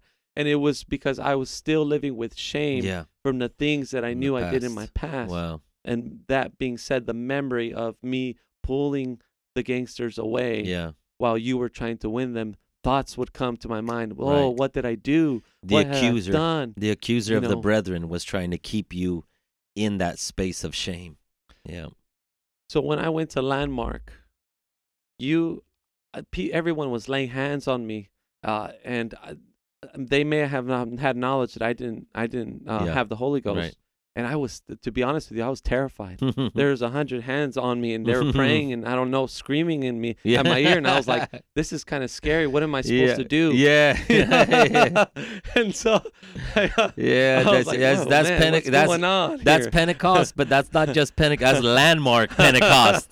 That's a different level right there, man. People are on, man. They're they're on the Holy Ghost fire game, and that they're in that. You know, they were yeah, praying just loudly. getting in there. They they were on fire for God, but they didn't know I was dealing with shame. Yeah. And Wow. That is what kept me from uh, uh, from receiving the gift of the Holy Yeah. Ghost. You at some moment had told me you'd open up the Bible and you showed me the Book of Acts and you told me Yeah. it's like a mini quick sneak up Bible Right. Bible study. Right. He said you, you said you could receive the gift of the Holy Ghost with the sign of speaking in tongues, just like in the Book of Acts. Yep.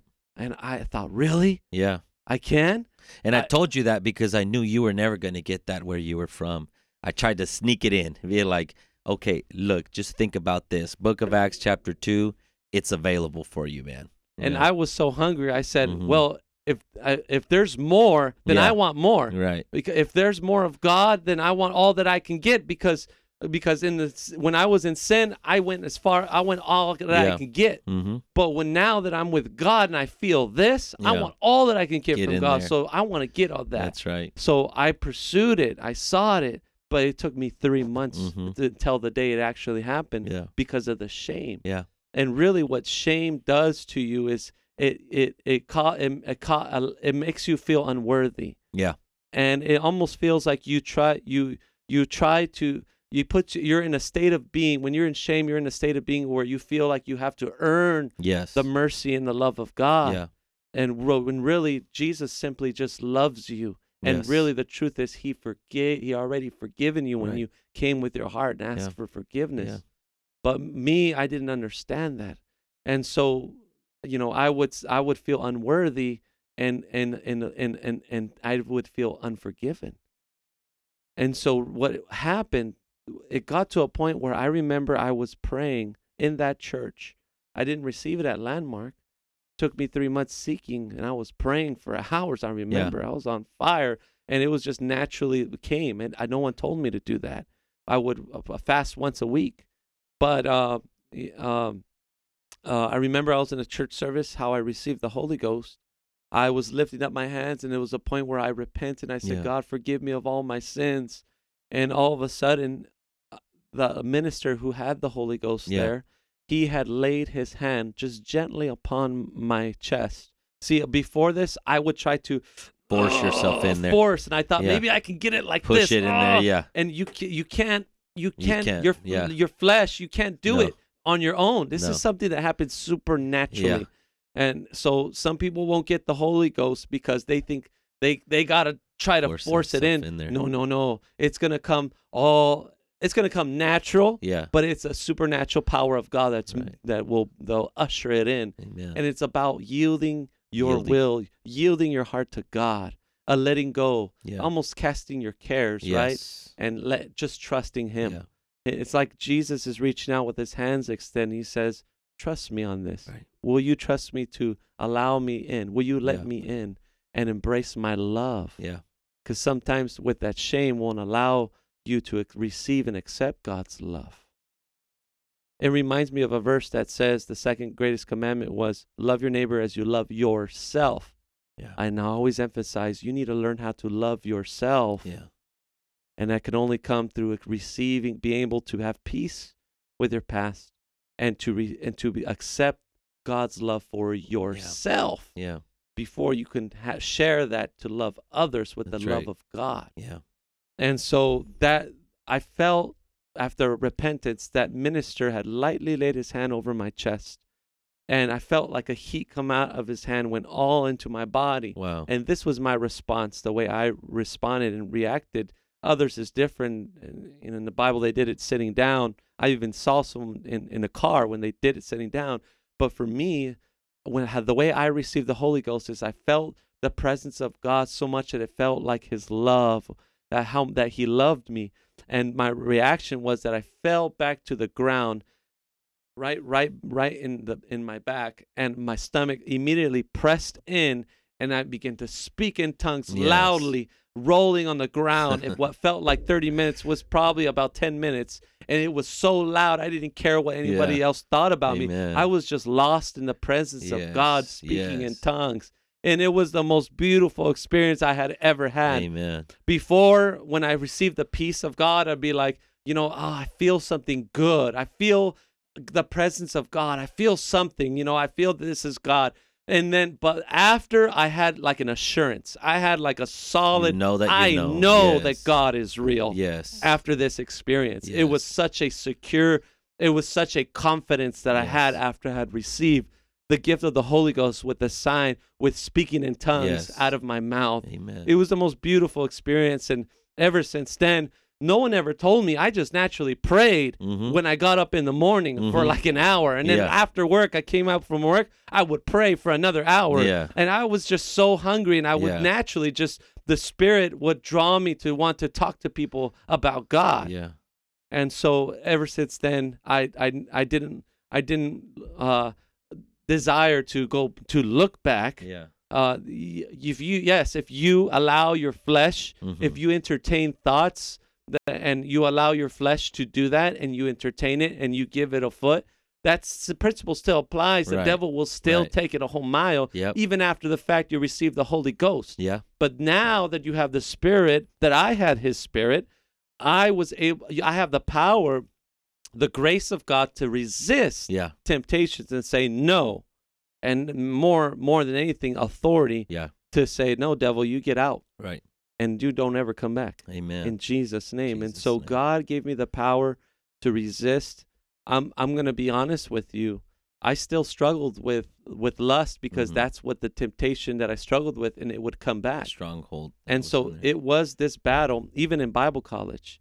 Uh, it would come back at times, and I'd be like, because it was a strong, it's a strong spirit that I struggled with. Yeah.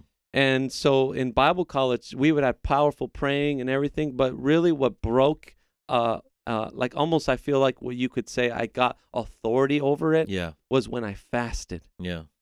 When I, I, I said, I'm going to not let this flesh, I'm going to die to my flesh Mm-hmm. and so that I could be in tune with lining myself with God's spirit. Yeah. I, I, I stay, I repent and God, even the secret sins, take them out. And God, uh, I feel like he gave me like authority to say no to yeah. it Yeah. so much that you don't your eyes don't have to even look accidentally it's almost like an emotion a feeling that comes of sin that's what it felt like it feels like lust it comes like in a feeling that i had but now i i have i have an authority to say no to that feeling Right. before i can even enact the eye of Yeah. looking Yeah. and so now i can with with peace have a normal conversation with a woman Yeah. and face to face with a, a pure Yeah. conversation Intention, with a woman you know and it's important to have that purity of heart the scripture says blessed are the Yes. pure in heart Yes. for they shall see god Mm. and so now i can have a natural and pure conversation with a woman without that stronghold you might say Yeah. the stronghold that i dealt with uh, even after the fact Amen. and god gives you the authority for Yeah, that with that. Absolutely. So you know, let's let's transition here because after you received the Holy Ghost, it wasn't long on after until you ended up coming to the Bible college, right? You transitioned from receiving the Holy Spirit. You ended up going to a Pentecostal church for only a few months, almost like a just a transition until you can get to Bible college, and uh, so uh, in Bible college, uh, you know, after after a time uh, you started getting involved in where God started using you in prison ministry. And specifically, I think it's the youth authority. You know, it's not technically prison, it's, you know, the youth, you know, a youth authority, which is a jail for, for, for underaged before, many of them before they're actually transferred to prison. Um, but uh, but uh, God started using you in a powerful way, and and and uh, and if you think about it, okay, it it was actually not long after you got the Holy Ghost, because you got the Holy Ghost. So if it's January 2016, then we're talking about, um, if it's January, because I believe 2015. No, no, no. I'm sorry, that's wrong. Uh, I graduated in 2013, which means this happened probably at around 2011 when you came to God uh, and oh, Bishop Haney's funeral, I believe, is 2011, around there. 2011, that uh, that that same 2012 January, you uh, is when you came to Landmark. Three months later, we're talking about April, um, and then I think you only went that summer, right? You had gotten the Holy Ghost in April. It was only a few months afterwards till you came to Bible college because it wasn't that much after you got the Holy Ghost, i believe right? it was a year Or was it a year? I okay, so one whole year. old. Got it. Yeah, one whole year passed by then. Yeah. I was I was uh pretty much almost a year in uh that my uncle's church that didn't have Got the it. full truth. Okay. Yes. Okay. And then I knew I, I I wanted to go to Bible college, but I was afraid that he wasn't going to sign it off Mhm. because of what we believed in. yeah. And by So- that time, I had already parted ways with him. Uh, I oh no no I didn't. I was there was uh, there was there was some uh, the the, the uh, distance between me and him, which he was technically still my pastor while I was here at Bible college. It was getting wider and wider, you know. So what But um, I I made a decision. I had to make it for myself Mhm. to um to leave the church where my whole family, extended family, is entrenched in ministry. That was a hard thing Yeah. for me. Uh, but I I made I, I said I made the decision because the doctrine is not there yeah. and there's no presence of God. hmm So I decided I was going to leave that church where I'm so intertwined. And you got to understand, it's not like an American thing Yeah. for you to just hop one to another, Mm-hmm. especially if it's so involved with your family. Yeah. The Mexican family is very intertwined together, Mm-hmm. kind of like you would you would say see Middle Eastern Yeah. uh, families. They're very very intertwined Inter- and niched. connected. So Yeah. with all these memories and all this, uh, where we we we spend a lot of time in uh, fellowship with each other. You Yeah. know, little parties for the little boy, and it's a big thing. Yeah.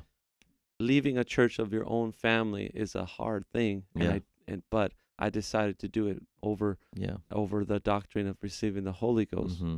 especially after I had received it. So Yeah. then, um, I went to it wasn't I was only at a uh, for three months at a UPCI church in Santa, Santa Cruz Cruz. Yeah. and where my pastor had approved for me to come to Bible college Mhm. then, and uh, then I came to to Bible college at, and um, uh, from there, um, that's practically where I grew up. Yeah. is in Bible Right. college.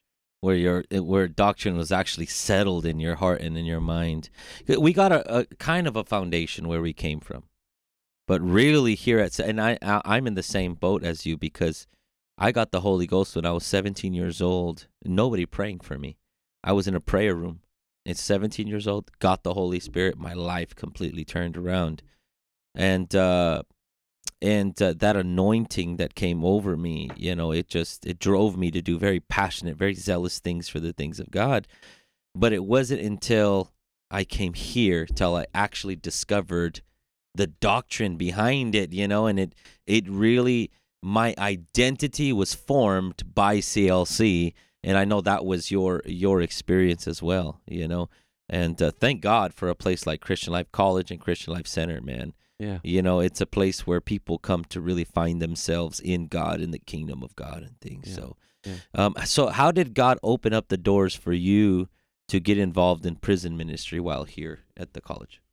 Yeah. So there was um, a minister in the Apostolic Assembly who has a program in the Ta- Chatterton uh, Youth Correction Facility, and one section is for underage uh, students, but the one that I got into is from uh, people who are 18 Got to it. 25 years okay. old, Wow. and then from there, after 25 years, they'll transition them out to where all the other older guys are at. Got it.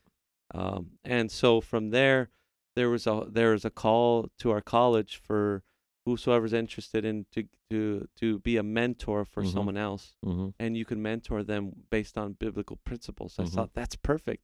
I want a Bible study, and I want to try this. Why Yeah. why why not? So I um there was a huge group of students that went and attended, you know, out of curiosity. Uh, quite a few people signed up for it. Uh, but I, I don't. I'm not sure if it was only three of them who were approved to go in. And uh, at that time, I remember there was one student who went in for a short season, uh, but then he had stopped, and then um, I decided to give it a try. Uh, so I went to uh, my first person to give Bible study, and I'm just there. I don't know, you know, I don't know what to expect, but Yeah. I just know this person wants to be mentored, and, and I told him, you know, we'll, we'll I can mentor you uh, on the on the Bible and Yeah. and teach you about the things about God and how to have a relationship with Him. He will heal your wounds, and, Yeah. and uh, so I what I would do is I shared my testimony, and uh, and I I got to tell him about God. But the thing that happened is at one point, uh, I I was with him for about three weeks, maybe a month, uh, and he all of a sudden just switched and changed, and he said, uh, "I don't think I want to do this anymore. Wow. Uh, I don't think I want Bible study." Yeah. And I was, "Oh, you know, well, you know, not even to talk about this and that. No, I think I'm fine." And he didn't Wow. want to do. He didn't want to talk to me anymore Right. and I don't know what happened. I don't know why, but I came back discouraged. I'm like, wow, not why? How did that happen? What did I say? What Yeah. did I do? Yeah. And so that really, really discouraged me from going back there, and for a whole year. Wow. And you know, we're always constantly praying in the Bible college. We're always constantly fasting and seeking the will of God. And it was a word that came to me. Uh, I, I read the word in Bible in the in the Bible. uh, One early morning prayer time, and it was something that convicted me, and it, it was that word where it says, uh, Jesus was saying, "You, you, I was naked and you didn't clothe me. hmm I was hungry, you didn't feed me. I, I was in prison and you didn't visit me." Wow. And that one, that's the one that that convicted my heart, Yeah. and it may automatically made me think about the people in the prison. Who else is going to go if no one else is there? Yeah. And only three of us have access, and no one is going there at that moment. And no one was going at that time. A year later, and I'm the one who has uh, uh, the access to go in. My name was chosen to go in, Yeah. and no one is there hearing. If I don't go over there, no one else is going to hear the Yeah, gospel. Yeah. So I decided I'm going to go. Yeah. And it was birthed out of a burden through prayer, and it was birthed out of uh, out of responding to the to the call to the word of God, Yeah. to the conviction of His word. So I decided to go in there with my Bible, and uh, I has I had assigned another mentor, and it was their recess time, but there was tables like a uh, where they could just hang out indoors, and they were all just out. And I I asked for the person that I was assigned to, and it turns out he wasn't there. Wow. And I was, and the thing is, why I say this is because I had to battle discouragement again. It's like if it was a test Right. for me. What what am I going to do when this it. comes Mhm, again? mhm. It's almost like God allowed it, Yeah. and He says you're gonna have to overcome this in order for me to see the next wave of of what I'm gonna do. Right. And so that automatically, I could have just walked away. Right. I, I turned around next to the door and I stared and I'm like, man, now I kind of look like a fool here with Yeah. a Bible. Right. And what what am I going to do? Yeah. The guy that I came for is not here. So I I said, you know what? I didn't come here for nothing. I'm going to go get a Bible study and Yeah. see if someone wants to. Right. There was two guys sitting in front of me on a couch. One of them had tattoo all over his face. And I said, I just walked up and I said, I'm going to try it. Hey guys, do you guys want a Bible study? Yeah. You know, just Yeah, like that. right. And uh, and they looked at me, you know, like all hard or whatnot. Yeah. and they're right. like, Nah, we don't want no Bible study. Yeah. and I was like, That's the well, that there was you the- go. That was the second round of Rejection. discouragement, of rejection. Yep. And I just, I was like, okay. And I turned back around You're where. I was standing like a fool Yeah. and with the, my Bible, and I'm like, man, like I could have just walked out and said, well, no one wants a Bible study. Yeah. No one wants to Yeah. to to hear God. So this is something you're always gonna fight. That's is right. is you got to fight that rejection. Yes. You got to fight that discouragement. Yes. And I knew that I was discouraged a year ago, but I said, and I came here, and I'm like, did I come here just to look like a fool again? Yeah.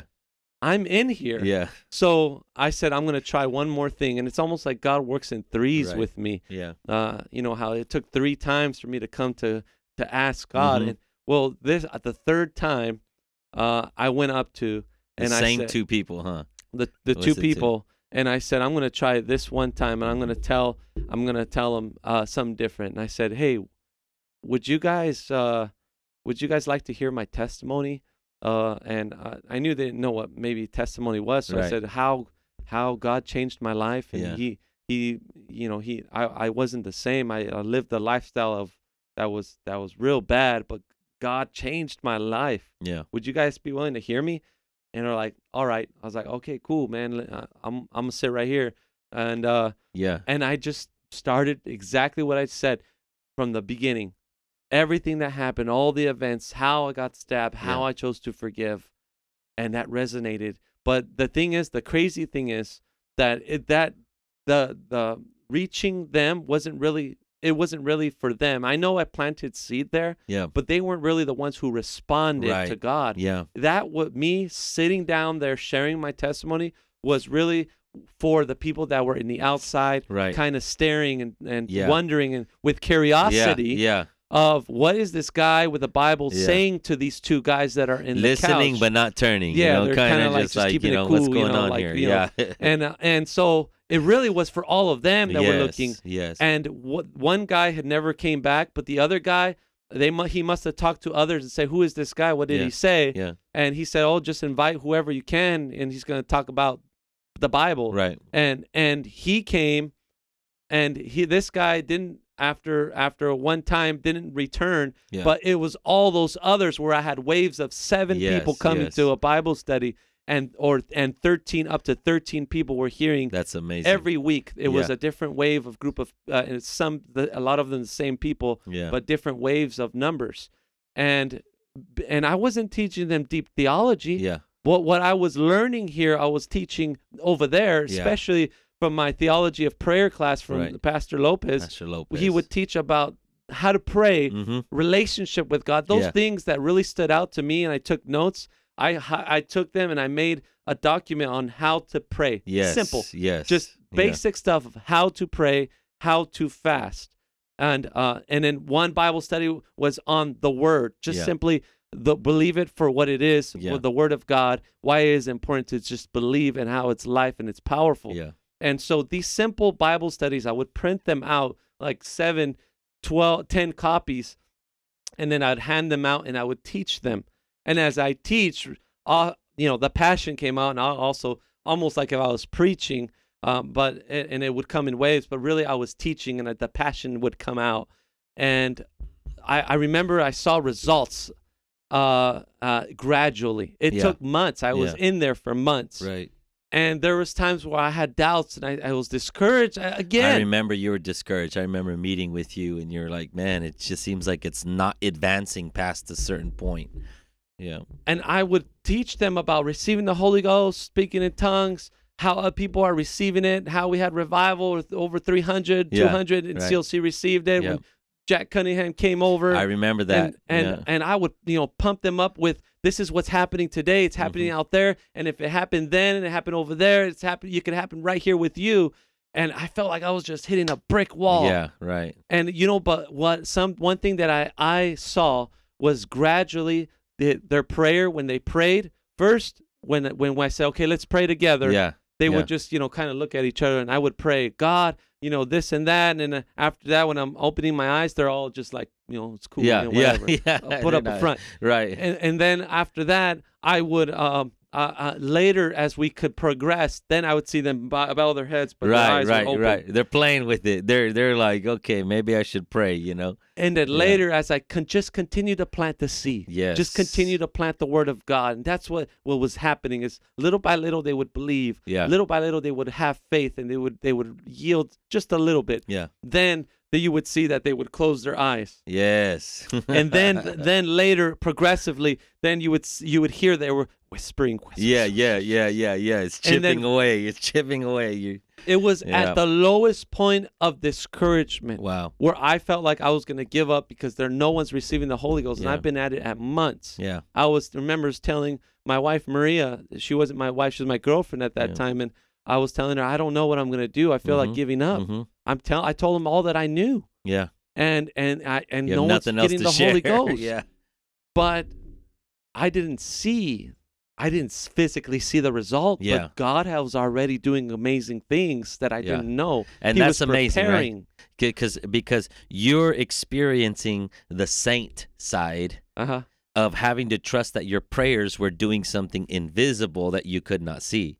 While six years before, you were on the sinner side Wow. of Yeah. our prayers. You know what I mean? Yeah. and we were interceding for you and you had we had no idea that God was even working in you. Now you're on the other flip side, right? Yeah. You feel like giving up because you Yeah. talked all that you could talk. Yeah. You got no more to you got you gave me the best shot. You know what I mean? Yeah. You have nothing else to say. You prayed all the prayers you can pray. Yeah. And then you're tempted. mean, child, should I just give know? up? You know, should I just walk away? Should. I just leave it for what it is? This- So I, I just wanted to highlight that's interesting. The tables turned, and now you're on the side of having to believe that something was going on that you couldn't see. Yeah. Yeah. Yeah. Uh, so what happened is, you know, uh, Maria encouraged me, and Mm. she said, you know, just keep doing it, just keep trying. And I'm like, okay, this time I felt something different. Yeah. I am not going to teach out of a piece of paper, yeah. uh, like a structured lesson. Yeah. I am just going to teach what I feel to teach, and it was based on uh, a word that uh, we received from uh, Pastor Haney in, in Israel. Yeah. No, uh, pa- Pastor Lopez Yeah. he he said we were at the Sea of Galilee, and he said he said something that stood out. He said uh, uh, Peter did not just step on water, step out on water. He stepped out on the word of God, Yes. Wow. and it's like wow, because that because he stepped out on believing God's word. The miracle yes. that produced the miracle, and I said I feel to share that with them, freestyle. So, I I went in there and no paper today. Yeah. I, there's no real structured Bible study. I just have a word to share with you. And I, out of my heart, I spoke that word, and I said, "Look, it says right here, the day of Pentecost. They, they, this is what the word says. They spoke in tongues. Right. They also received. Everyone's receiving the Holy Ghost. They're speaking in tongues, and you can receive it too. And That's all you need to do is step out on the word of God yes. and the miracle will manifest. It will happen, Yeah. and you will receive the Holy Ghost speaking in tongues. Yes. And the, something that I never, I never thought it was going to happen. With that one guy named Elijah, Yeah. he just stood up automatically. It just the Holy Ghost quickened him There's and told God him, in him. "Let's do it." He said. I was like, hey, okay, come on, I didn't let's see go. that coming. Right, right, right. And uh, because of it's like something poked him in the Yes, spirit. huh? he got poked. yeah. and uh, because he said to, he did that, That's it right. created a chain reaction where everybody's like, "All right, let's do it." Yeah. It got everyone it got everyone excited to want to do it too. Yeah, right. So they're like, "Okay, he stepped out. I'm going to step out." Yeah. So I said, "All right, all right, we're going to do things differently right now. Yeah. Everyone stretch." And Yeah. this is what I got from my uncle.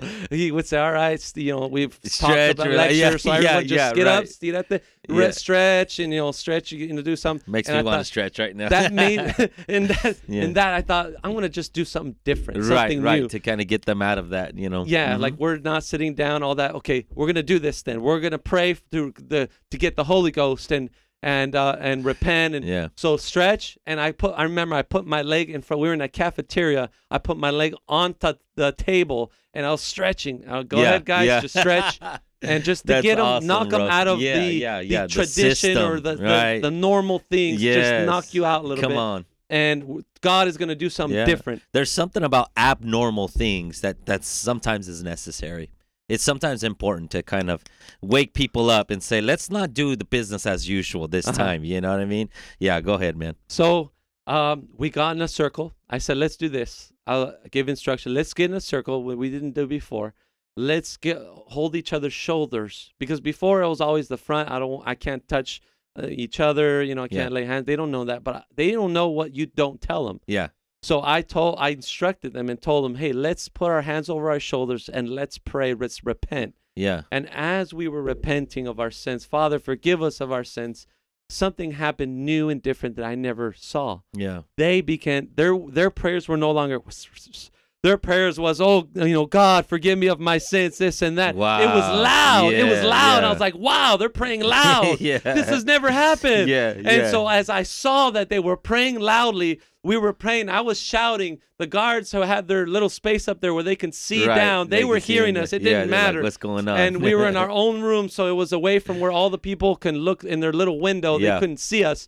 But we were praying so loudly there, Lord, forgive us of our this and that. I knew, I just felt, I said, guys, I need to, I, I'm gonna, I'm gonna, I'm gonna let go of you, but keep praying. Right, I'm gonna lay my hands on you as you're praying. I said it loudly, and then I, as I laid my hand on the person on my left, Yes. all of a sudden, when I laid my hand on him, he fell to the ground in the fetal position Yes. and started groaning and Yes, crying with snot, powerful. snot coming out of his nose and Thank you, tearing. Jesus. And he was crying. He was Yes, yes, yes, groaning. yes. Ah, Yeah. like that. And I was like, "Oh my you lord!" can't I fake never- that. God's I doing never- something right there. yeah. I didn't expect this to right, happen. right, right. But it's he another was, level. now he did not receive the Holy Mhm, Ghost with mhm. speaking in tongues, Yeah. but he was groaning, and I knew God was yes. healing he was his working heart. something out. And all of a sudden, I uh, uh, then I went up and I turned around and I laid my hand on the next person Yeah. on my right, and hi I remember his name was his last name was Vargas, Mhm. and a lot of times they know they're known by their last, Last names, name, yeah. and he's from some city close by, and Yeah. and he has a lot of different stories that Yeah. you know a lot everyone has a story why they were there right. so he he his he has long hair and as soon as i laid my hand on him he bent down he he bent over you could see his Hair hair, his over. long hair come right over him, Yeah. and he got the Holy Ghost speaking in tongues Yeah. as his hair was flapping like that. it was it looked funny, Oh but it was the way God filled him with the. Holy I love Spirit. It. That's it. yes, praise God, uh, man. Just laying hands That's on the real you know, stuff right there. That's the real stuff. Amen. And it's like wildfire. It just Yes, spread. The, yes, p- yes. Them one person being touched just spread to another being Yeah. touched and another. And I would lay hands and they would feel the presence of God. I can't Wow. remember of the uh, the other two who had first finished while they we were praying for a while.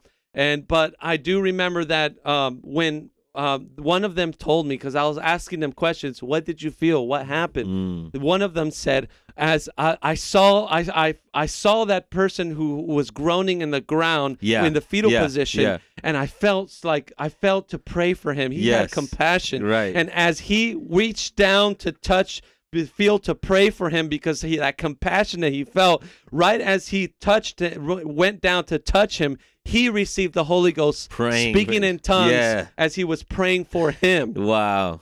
That's incredible. and mind you, the man groaning did not even get the Holy Ghost right there. Wow. And it was uh, just the unique way how he filled them, different people with the Holy Ghost, That's incredible. with speaking in tongues. It was the it was an amazing breakthrough that had happened. Yeah. And I never I never knew, but all I knew is like I need what's well so important here is that I had to fight discouragement Right. to get to that point where Yes. that where they were able I was able to see the Yes, breakthrough yes, happen. Yes, yes. And ever since then, they these guys were so on fire for God Yeah. that they started their own study group. Now, well, tell tell uh, uh, uh, tell us about the uh, the uh, the guard who came down. Oh, that's Yeah, right, yeah. that's right. That's- that's so crazy. as we I, I I went I went after talking to two guys who had finished praying. You know, I'm asking questions. What happened? What did you What did you feel? What happened? What did you What we're saying with the words Right, coming right. and just trying to see what what they would say that that would because I couldn't hear everybody. Yeah. And so, um, uh, but then I went back to the person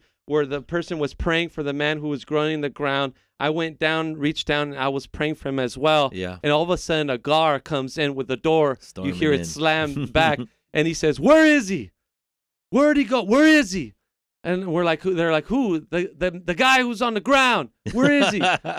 and and and and I, he he's like right next to me looking down furiously and i'm like it's not what you think officer he's he's he's under the power of god Yeah. he's, in tears Right, he's right. in tears under under the power of god That's and, crazy. and uh and i was kind of scared like Yeah. what's he gonna do Right, you know right, what's happening right, now yeah. this is a change we crossed the line things. here. and, and then he gets up. He's like, he he told him, "Are you okay?"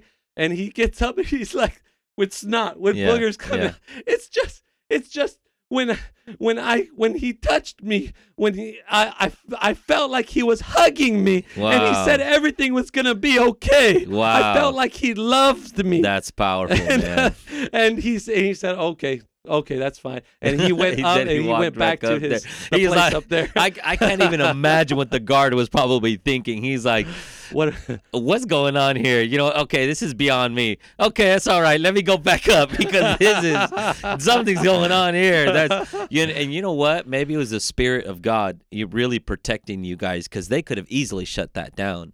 I mean, very extreme emotions like that. Yeah, yeah. I mean, from a from a human perspective, that's like shut it down. You know, why are they screaming? You know, why are they yelling? You know what I mean?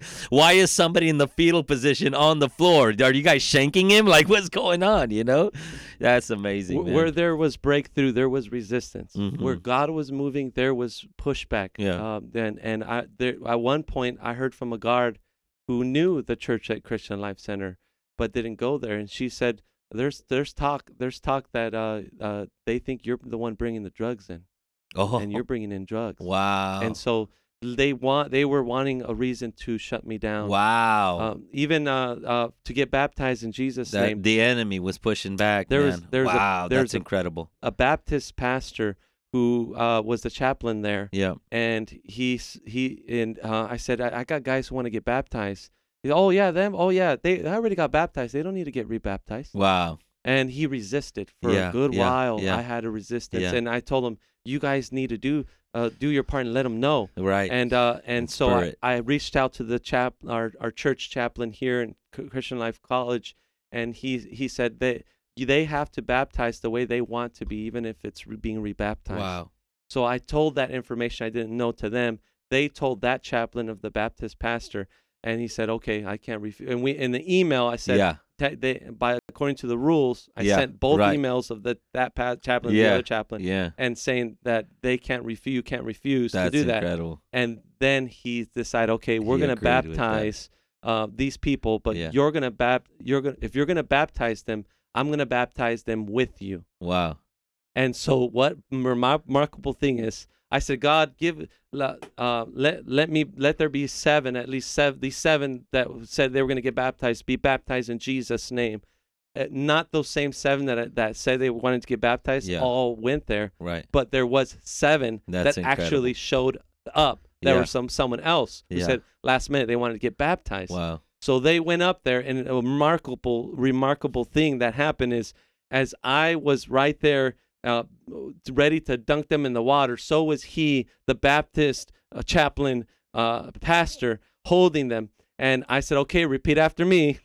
I said, uh, "You know, by the confession of my sins, Woo, man. uh, and uh, and uh, I said, I now baptize you, their name. I now baptize you in the name of Jesus Christ for the remission of your sins. And I waited, and he said it. I now baptize you in the name of Jesus Christ for the remission of your sins. And we both dunked him in the water. That's And that, incredible. and that Baptist preacher, uh, uh, pastor, also baptized them in the name of Jesus Christ. That's All amazing, bro. Yeah, see that that's powerful, man. That's powerful. You forced the Trinitarian pastor to help you baptize them in Jesus' name. Oh, Come on, that's the dominion of God Yes, right there. yes. And That's I know the that power of ministered to him to some yeah, degree. Yes. Uh, you know, but there was resistance. There Yeah, was of people who course. they called them literally called themselves Satanists, wow. and they would they would at these now the people who that had a breakthrough they Yeah. had their own Bible study, right. and as they uh, these people passed by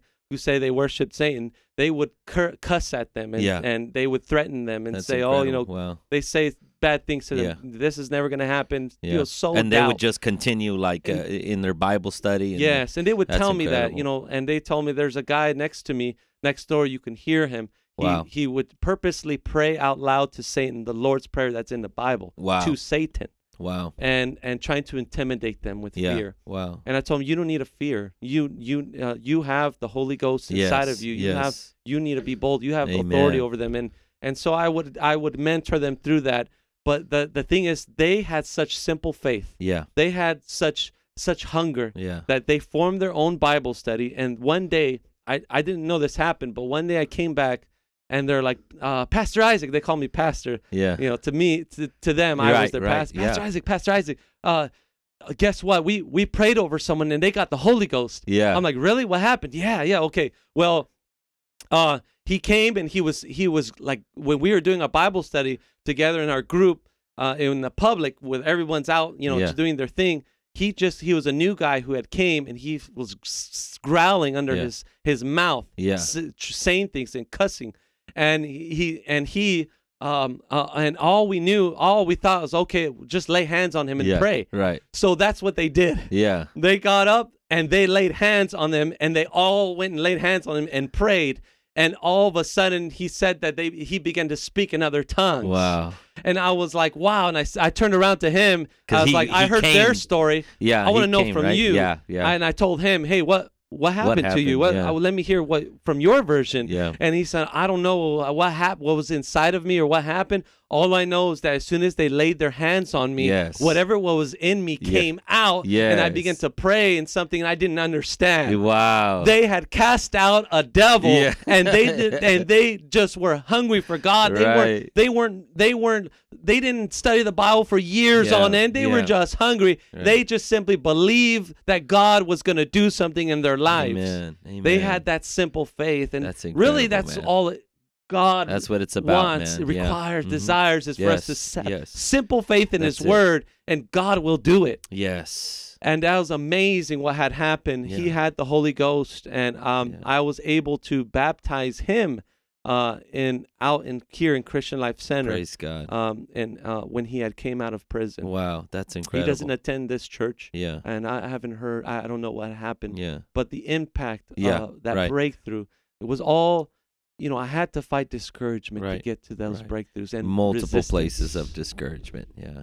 You know it it doesn't ever the discouragement is is not something you you fight and overcome once and for all. There's different levels and different places.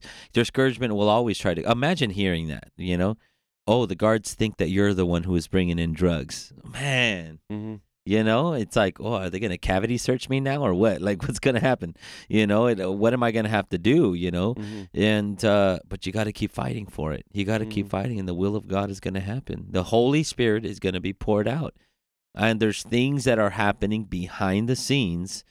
There's always things happening behind the scenes that you will not be able to see but it's it, it's occurring man. That's a powerful powerful testimony powerful testimony yeah so um now when you baptized those seven people that was close to the end of your journey here at bible college correct Mhm.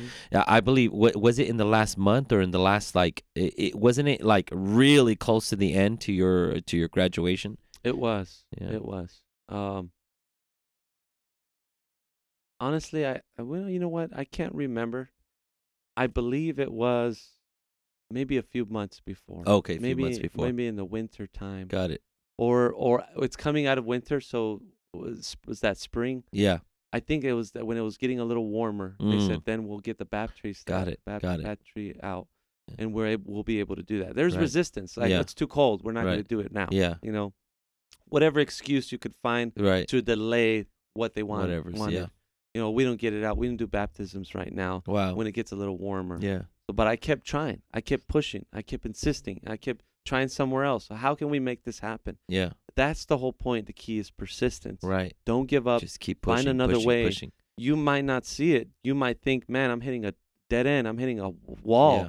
Yeah. But if you keep trying, if you keep Yeah. persistent, so you don't give up, right.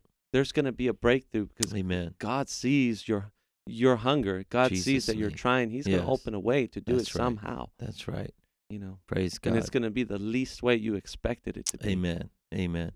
So now you're you're um you're in Washington D.C. with Bishop Staten, correct? Yeah. So you know where are you now? Where do you feel like God might be taking you? Is it you know clear? Is it unclear? You just got your master's degree, you know, and uh, and what's what's life like uh, in Washington D.C. right now? Because you said a, a, a really powerful principle um, in church last night when you were preaching is that in in I hadn't ever seen it that way, right? We uh, at CLC we pray for our nation. We pray for our nation's capital. And you shared that you, this church, New Hope, is that what it's Uh, Living Hope. Living DC. Hope Mhm. is the recipient of those prayers, you know. So under that understanding, um, you know, tell us what it's like to be there in Washington D.C. under under Bishop Bishop Staten and Pastor um, I forgot his name. You you mentioned his name, Uh, Eric Haldeman. Eric Haldeman. Yes. Yeah, yeah. Um, we we. I I I I watch CLC Mm-hmm. still even to this day after six years from Yeah. graduating. I believe it's been about six years, and um, and I do hear the prayers for our nation, for our nation's capital, and so and the lawmakers, and you know, that's us. We're Yeah. who, that's who we're touching. We've Yeah. stepped in homes of people who are were lawmakers, who are Wow. lawyers the husband's a lawyer, the wife's a lawyer. They struggling with divorce. Um, you know, we've we've we have uh, many times I've stepped into different government buildings uh, as a plumber. I'm, I do plumbing yeah. As a as as a career, Wow. and I'm able to step into different agencies. And uh, Didn't you do plumbing in the White House at one point, I or did some work in there? I Yeah. did and did, and I've got to share. See, this is this is never underestimate the power of your testimony. Yeah, Wherever I can share it, I will share it, yeah, and I think that's what we all need to do. yes. So I've I have been able to share my testimony with someone who worked there, wow. and I know that it went a long way. Yeah. And it, I don't see how far that reached, but I know that it branches out yes. in God's timing. Yes. And so, but there's a scripture that says, uh, if I can remember it correctly, it says that uh, you you you will- if you sow weepingly, Yeah. you will come out. Uh, you produce. You will come out rejoicing with sheaves Yeah. And that being a harvest, right? Wow. Uh, sheaves with the Mhm. bundles of wheat. yes, yes, yes. And the weeping part, I, I tend to think it's prayers. yeah. And so that's what I think about is when we are the physical link that when I'm sharing my testimony to somebody who is a worker in a government building Yes, yes. that I go to in my career as a Yes. plumber, or or even that we make our efforts to go outreaching. That's powerful. Uh, I believe, I truly believe with all my heart that the prayers that are going forth from the church here Amen. and all the other churches across the nation, yes. their prayers are being released as we are the physical link that are speaking you into are their the lives church in them. Washington D.C. Yeah. Amen. You are that link. Yes. That's that's an amazing concept because all of there's many churches interceding for our government, for our capital, for our president, for our lawmakers because we need the United States to be everything that it can be to keep sending out missionaries and supporting missionary things Mhm. we need the laws to Mhm. allow us to do this. Mhm. We need decision makers to make sure that this continues to be a nation where the church has freedom and liberty to preach and go places, you know? Mhm. And and and I you know what? I I never thought about it that way until you shared that yesterday. That's the truth. Yeah. You are you being in that White House and sharing your testimony was a moment where our prayers that we pray on a Sunday morning actually came to pass. You know, where our prayers opened up that moment and now you're ministering to somebody who actually is there, you know, who was actually in the Capitol building, who's actually Absolutely. Over there with the senators and and is Yeah. able to influence the senators. Yeah. That's an incredible. That's a powerful thing. And I this mean, testimony right yeah. here, yeah, I think is important for CLC because we pray for you guys all the time. Like every service we pray. I really feel uh, the one more qualified to tell you the stories of the lives that have been changed Yeah. is Bishop Staten. Wow. uh, because he, that's all he does is he tells the testimonies of this person, Brother Gregory. He lived under a bridge Mhm. in Washington D.C. Yeah. He was at this the he is at the lowest point of his life, Yeah. and Brother Gregory would tell me he told me he's in uh, right now I'm doing a home group Bible study and he's in my my home group and he- I said well tell me about your testimony he said uh, if that time when Washington D.C. was the capital murder of the U of America I was in it Wow. I was all in it I had everything the world had to offer and I had cars I had all that I was strung out on drugs but I lost everything and I lived under a bridge for months yeah. and he said, God, is this all you have for me? Is this all I have to look for? And God had spoke to him and said, Yeah. No, you know better than that. Wow. I have I will show you greater things that Yeah. that you cannot imagine that are Yeah. unthinkable, Yeah. that you have never thought you would see. And so even your prayers are reaching and I don't want to limit to it's us and your prayers being released the moment we are touching them. Yeah. I believe that's a part of it, but there, uh, your prayers are also in a wide scale doing Yes. other things that we don't Amen. see Amen. in the capital and in the laws and in the legislation, in the hearts of the people that are there. Wow. You know, and Bishop Staten could really tell you many testimonies of how people have been being delivered Yeah. uh, because he his hand is right in the midst of Amen. it. And the years of, of it's been 15 years of Yeah. that that Living Hope has been in That's that in the capital area. That's incredible. So uh, yeah, Yeah. man, uh, brother Joshua, Yeah. my brother Joshua. Yeah. it's, it's uh it's definitely I always commend uh for for everyone to pray Yeah. for continue to pray for Washington D.C. Yeah. because God, you don't see the physical, Yeah. but we do see people being delivered. Right, and right now there's Amen. a there's a lady we have a lady who she's she's broken. Mhm. She's broken from from a, a um a, a recent divorce with a politician, and uh and and her daughter works at an embassy. You know, it's sent too sensitive to Yeah. state Right. where of course. from of what, course. But they God is reaching them, and I, and all, all the things that I've also taught. And um, we've been taught in, in Bible college about forgiveness Yes. and shame Yes. she said, "Tell me." I shared my testimony with her, just giving her a ride to church. Wow. Tell me more about that. I need to know. And Wow. all those Bible college notes. I That's gave her a seven-page thing. She read it, and she's like, "Wow, thank you so much for sharing this." That's incredible. And I came here today with the term saying to myself, I'm gonna buy that book, Christians and Strongholds, yeah. by Sister Haney, Sister Kim Haney. and I'm gonna give it to her because that's Yes. exactly the ministry right. that the that's the words that she needs to to Yeah. read to hear, wow. uh, and and it's affecting even the people uh, and and in Washington Yeah. D.C. on Wow. a global scale Amen. with with people who work in in embassies in a certain certain country. Amen. Well, you know, I'll pray that uh, we can get Bishop Staten here sometime. We can talk about what's going on in D.C.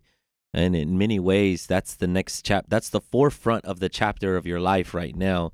Being at that church, doing this home Bible studies, there are, and I believe this. Just like God has opened up doors in unexpected ways for you to minister out here at CLC, he saved your life in an unexpected way. He opened up doors for you to minister in a prison in unexpected ways. We are yet we are going to see unfolding in Washington D.C. And so, in many ways, it'll be a view into that next chapter of your life. To have Bishop Staten here and just talk about what's going on in Washington D.C. We're gonna keep praying for you guys, man. We're gonna keep praying for you guys, and and and um and honestly, I'm going to share a little bit about uh, about uh, your experiences in DC as well to Lifeline wherever I get the chance because many times we don't get the opportunity to see what the church is actually doing at the Capitol. We just pray, you know, and in many ways we are investing in something that we cannot see with our eyes. We are on this side, you know, while you guys are the boots on the ground actually converting people, discipling people in homes, you know, winning people over to the Lord. And I think that's important to reinvigorate and reinvigorate our our encouragement. Our encouragement to keep pressing, keep pushing. It's not time to slow down. We got to speed up in the kingdom of God and we got to do the will of God.